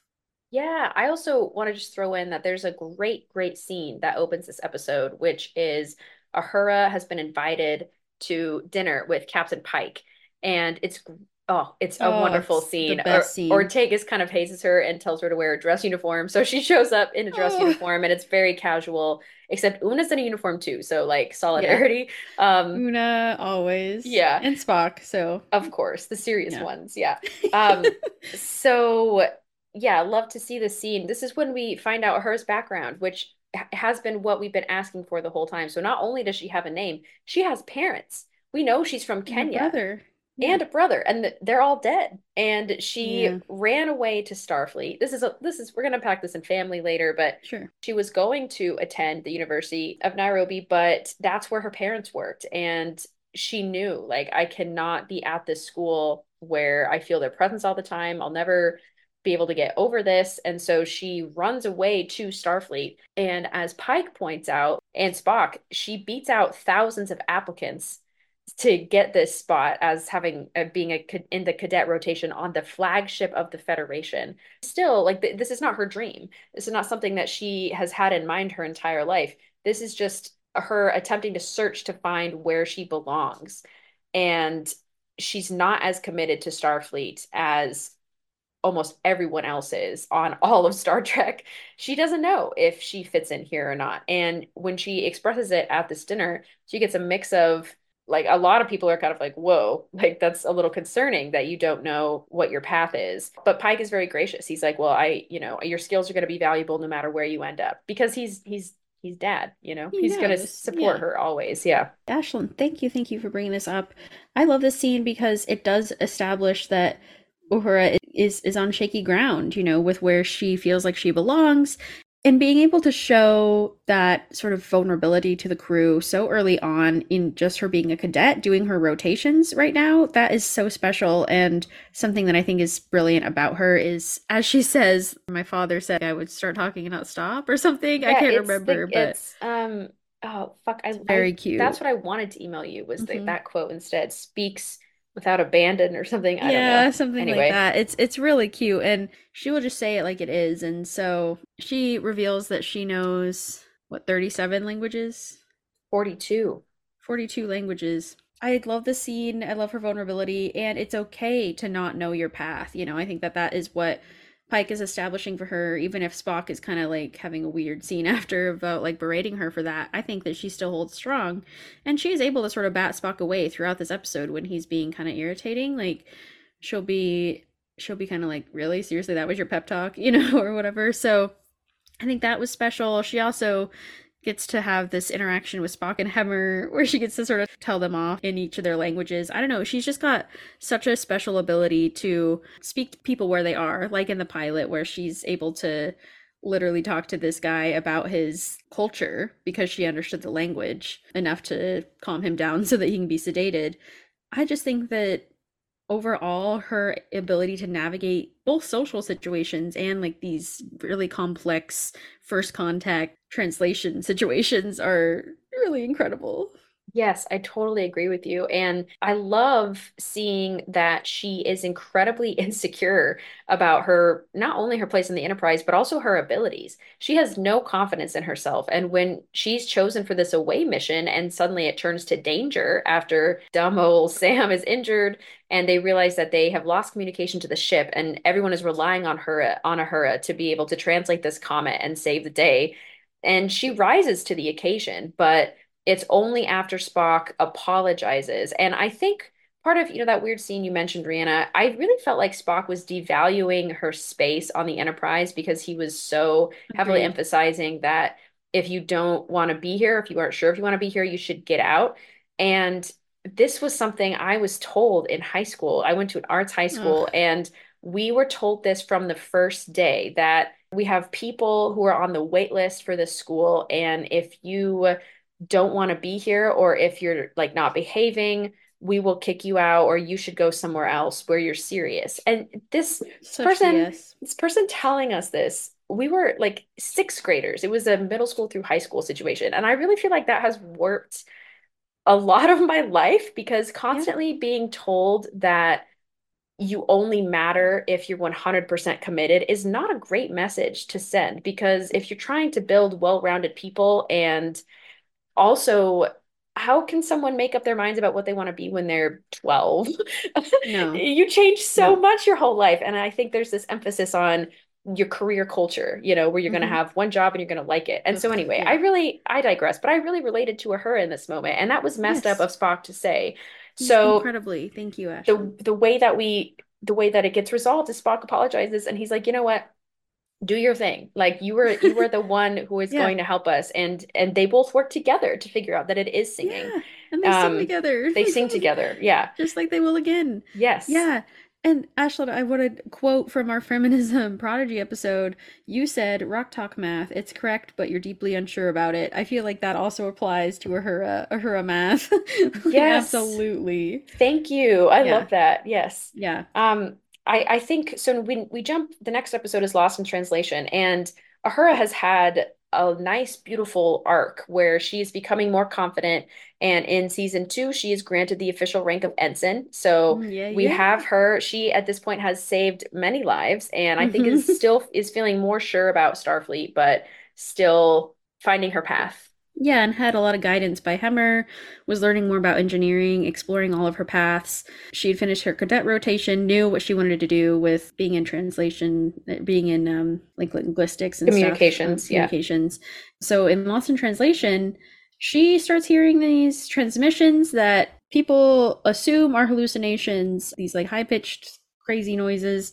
Also, as we kind of discussed in the part one of this episode, she's also having trouble adjusting to Pelia, um, which is a whole nother issue that she's dealing with because she's dealing with the grief of losing Hemmer.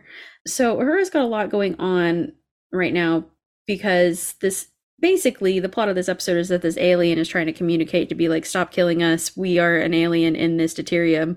Stop using us for your fuel and then was communicating that through Uhura through like symbols and images that people thought were hallucinations. And the only one who believes her is Kirk, but which is like another thing about believing women, especially women mm-hmm. of color. Um, Kirk is an ally, it turns out. Yeah. yeah, exactly. James T. Kirk, not Sam Kirk. Yeah, so it's a very great episode though because we see Uhura yet again fighting through the uncertainty of the situation. You know, before it was the comet, before it was like, I don't know if I can get us all out of here alive. And now it's this uncertainty of, again, I don't know if I'm going mad or if this is an alien talking to me. And turns out it was an alien talking to her and she figures it out with the help of kirk and and science and math and stuff you know but it's just so beautiful and refreshing to see one that uhura is not interlinked with a couple. They um, don't do any kind of weird uh, james Woo-hoo! t. Kirk and uhura thing. There was the whole like don't hit on me and he's like i swear i wasn't hitting on you after she hits him literally. Um, so i just do want to shout that out as well. I think that uhura is definitely championing the full well-roundedness that we've been looking for in the rest of these female characters this part two episode. Yeah, and I think also when Uhura's in the hospital at the beginning of this episode, Mbenga notes that she has not been sleeping enough and she's been working overtime because this is how she's been dealing with processing Hemmer's death because it's bringing up everything about her loss of her family and you know i'm sure makes her question her whole life so in order to deal with this she just works harder like a you know, classic starfleet and yep, yep. i also just want to shout out once again continue my mariner shout out in um, those old scientists because that is when she's called out like by ortegas by chapel that Uhura never takes breaks and she never comes and hangs out with them. She just works all the time and solving stuff by herself. Yes being yes. solo. yes. Yeah, exactly. Uh, thank you, Rhianna. Um, mm-hmm. We're not quite at Subspace Rhapsody, but we're almost there. but yeah, like Mariner helps bring out that idea of, hey, maybe you should take a break every once in a while. That might help. They're starting that, and we're starting to see Uhura's carefree nature that we know in TOS. We we see that she has here it is has a long long road to go there it is i also think though especially in this episode we see her kind of like at wit's end. Like truly this is such a difficult situation for her to deal with, especially when no one's believing her. She doesn't think they're hallucinations, but she knows something's going on and feels she has to go save Ramon by herself. She has to push through seeing these images of the shuttle accident of her family and of Hemmer as like a skeleton. So it just really it's really frightening to see what she has to push through these images to contact the alien and, and be able to communicate again to compartmentalize and do the job and then deal with the emotional aftermath later um, which I think Kirk helps with, you know, and hopefully she gets her cookie. But I just, one of my favorite lines, even though it's like a serious moment, is when she's like, I do not want a cookie. you know, and he's like, now you do sound crazy. I just beautiful. Like he he helps her sort of make levity out of these tough moments, and so she doesn't actually, you know, so this doesn't actually really hurt her mentally. And of course it will. It's a tough situation, but anyway, um, I just I love it, and Kirk just said that looks like she needed a good listener. So again, talk about a good ally is just like listening to women, and then she Uhura still makes the whole plan, solves it basically by herself. Saves again. the day. Yep. Pike defers yeah. to her. Pike mm-hmm. again, an example of him giving someone an incredible amount of leeway and permission mm-hmm. to improvise because he just listens to Uhura. He says, "You got this. You go, go girl. Yeah. Go girl. Yeah. Amazing. Oh, well, okay. Repeating, I find myself here all alone. I know. Okay, let's go. Woo. It's time for some space Rhapsody. Another episode where Uhura saves the day. Yeah, it actually feels pretty similar to It Lost in. Translation. Maybe we got lost in translation. Maybe Oh, I asked, Ask for too much. Oh God, Taylor. Taylor uh, has a grip on us as firm as usual. Yes, too cold as usual. Yeah. so this is the most insane part of this episode to me, which you're gonna laugh at because like not the singing and dancing.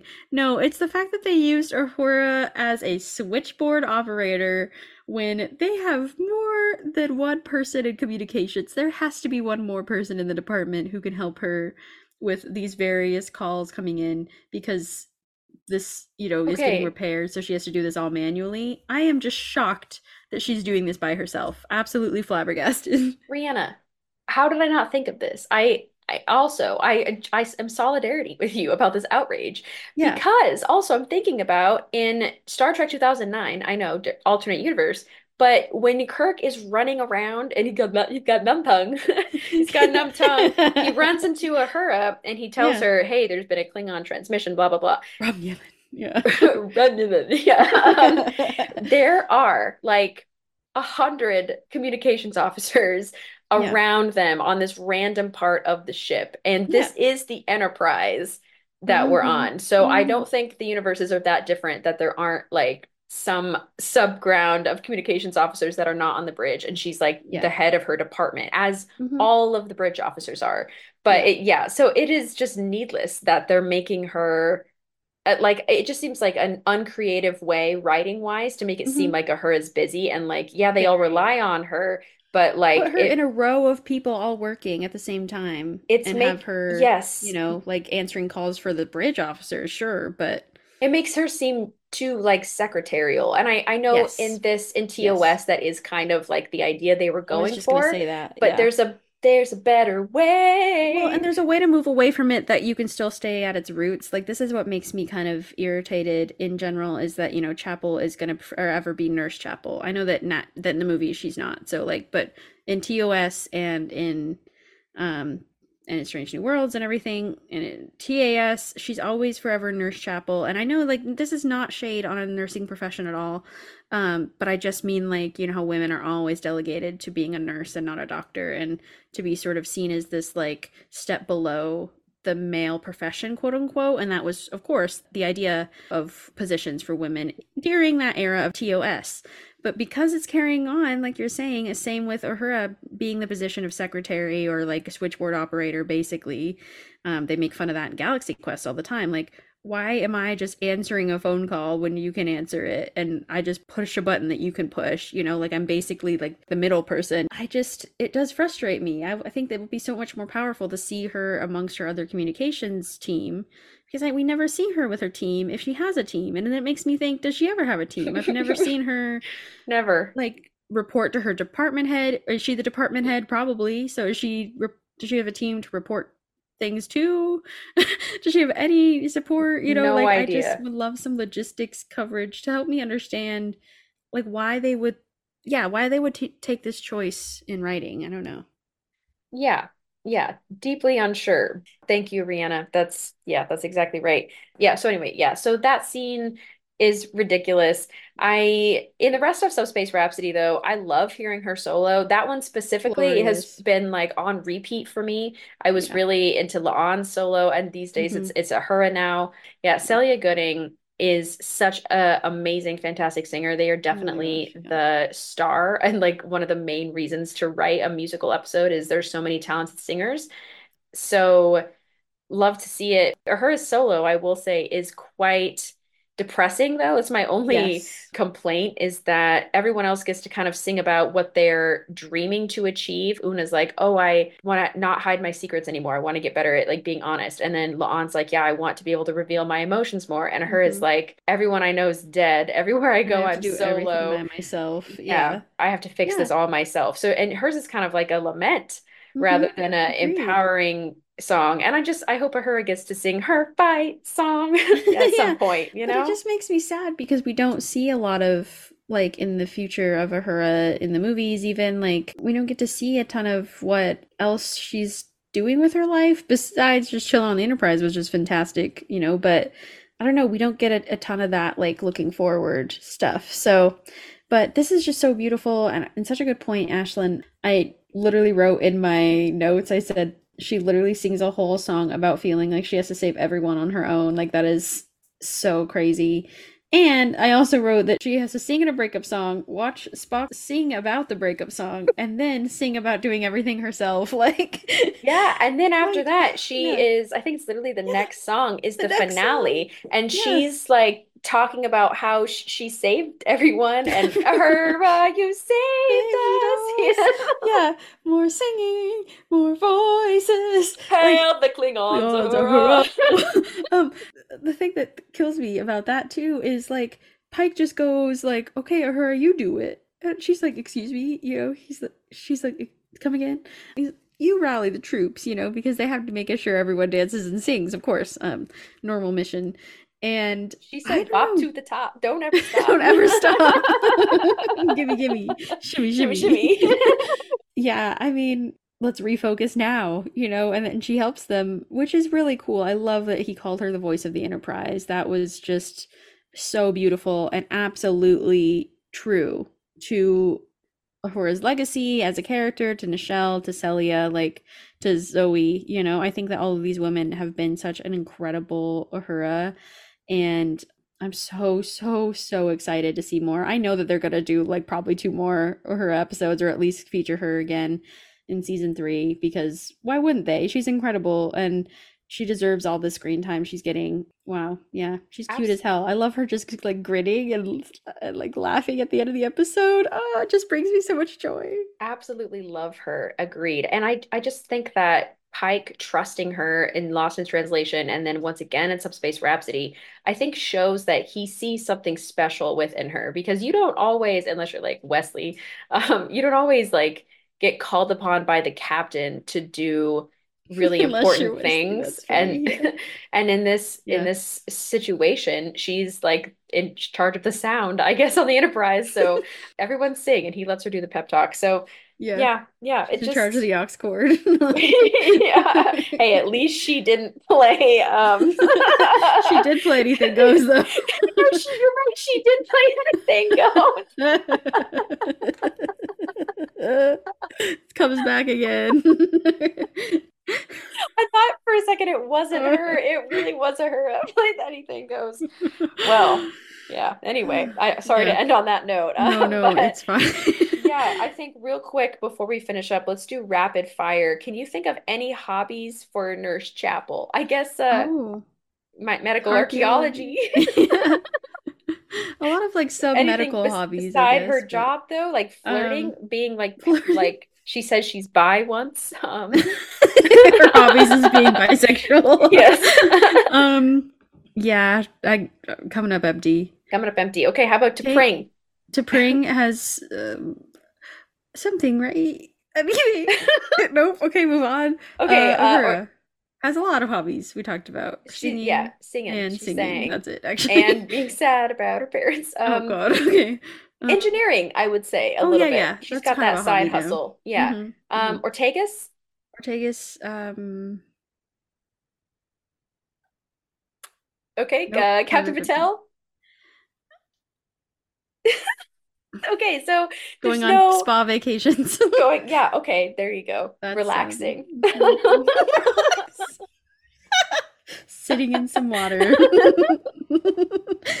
I Um, mean, hot tubbing- Loxana's hobby as well. Hot tubbing is a valid hobby, and I Yeah, I respect to all that. of you. Yes, I will always Um, do that. Yeah. Okay, Hey- so what I'm learning is we need No one- hobbies for these women. Like, where's my Pelia. Pelia was- has hobbies, Pelia has hot, but that's also because she's been alive for like a billion years. Like Guinan also has hobbies because she's ancient. So I guess you can't have hobbies when you're young. you have to exceed like 300 and then you have to develop to the go. hobbies later. Yeah. But a man, like a boy, can have a hobby. You're good. Like Alexander, he's got hobbies. Don't worry. But As a child. Yeah. Naomi has hobbies, but I guess all children have hobbies because you don't have a job They yet. have free time. Yeah.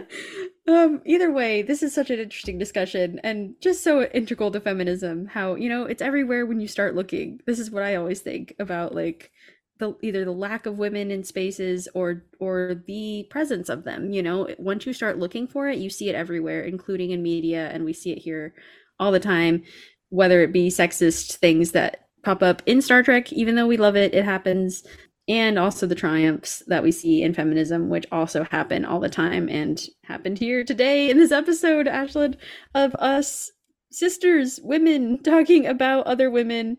What a beautiful day to be here.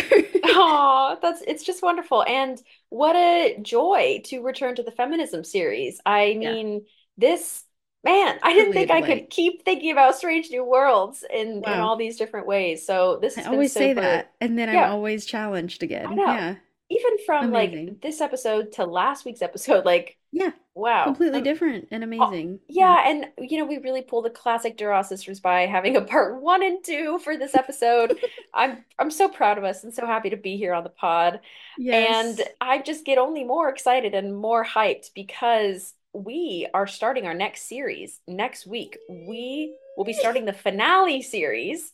So we will be talking about, and who knows, there could be a week break. Um, we never yeah, know. who knows? we, we don't know yet. But on that. our next pod, we will be discussing Turnabout Intruder, which is the Whoa. finale of the original series, never yet discussed on the pod in any capacity. We've this has never come up. So beyond delighted and terrified. I think I've seen this episode once in my entire life. yeah, same. I've only seen it once. I've seen a lot of pictures uh, since, Mhm. but yeah. Mhm. So Wow. please join us. It'll be like a, it'll be a joy.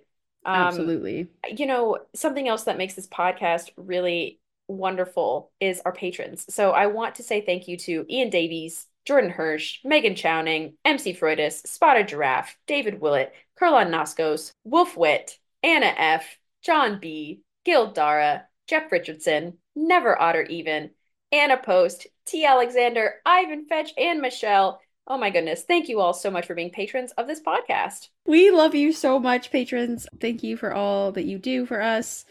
And Ashlyn, I love you. And I'm so glad that we talked about feminism in two parts and gave people what they wanted. So Absolutely. I love you too. Thank you. That was very Yes. sweet. yeah, I don't think we ever said it on the pod. I was like, I was like, whoa, she really said that on the air.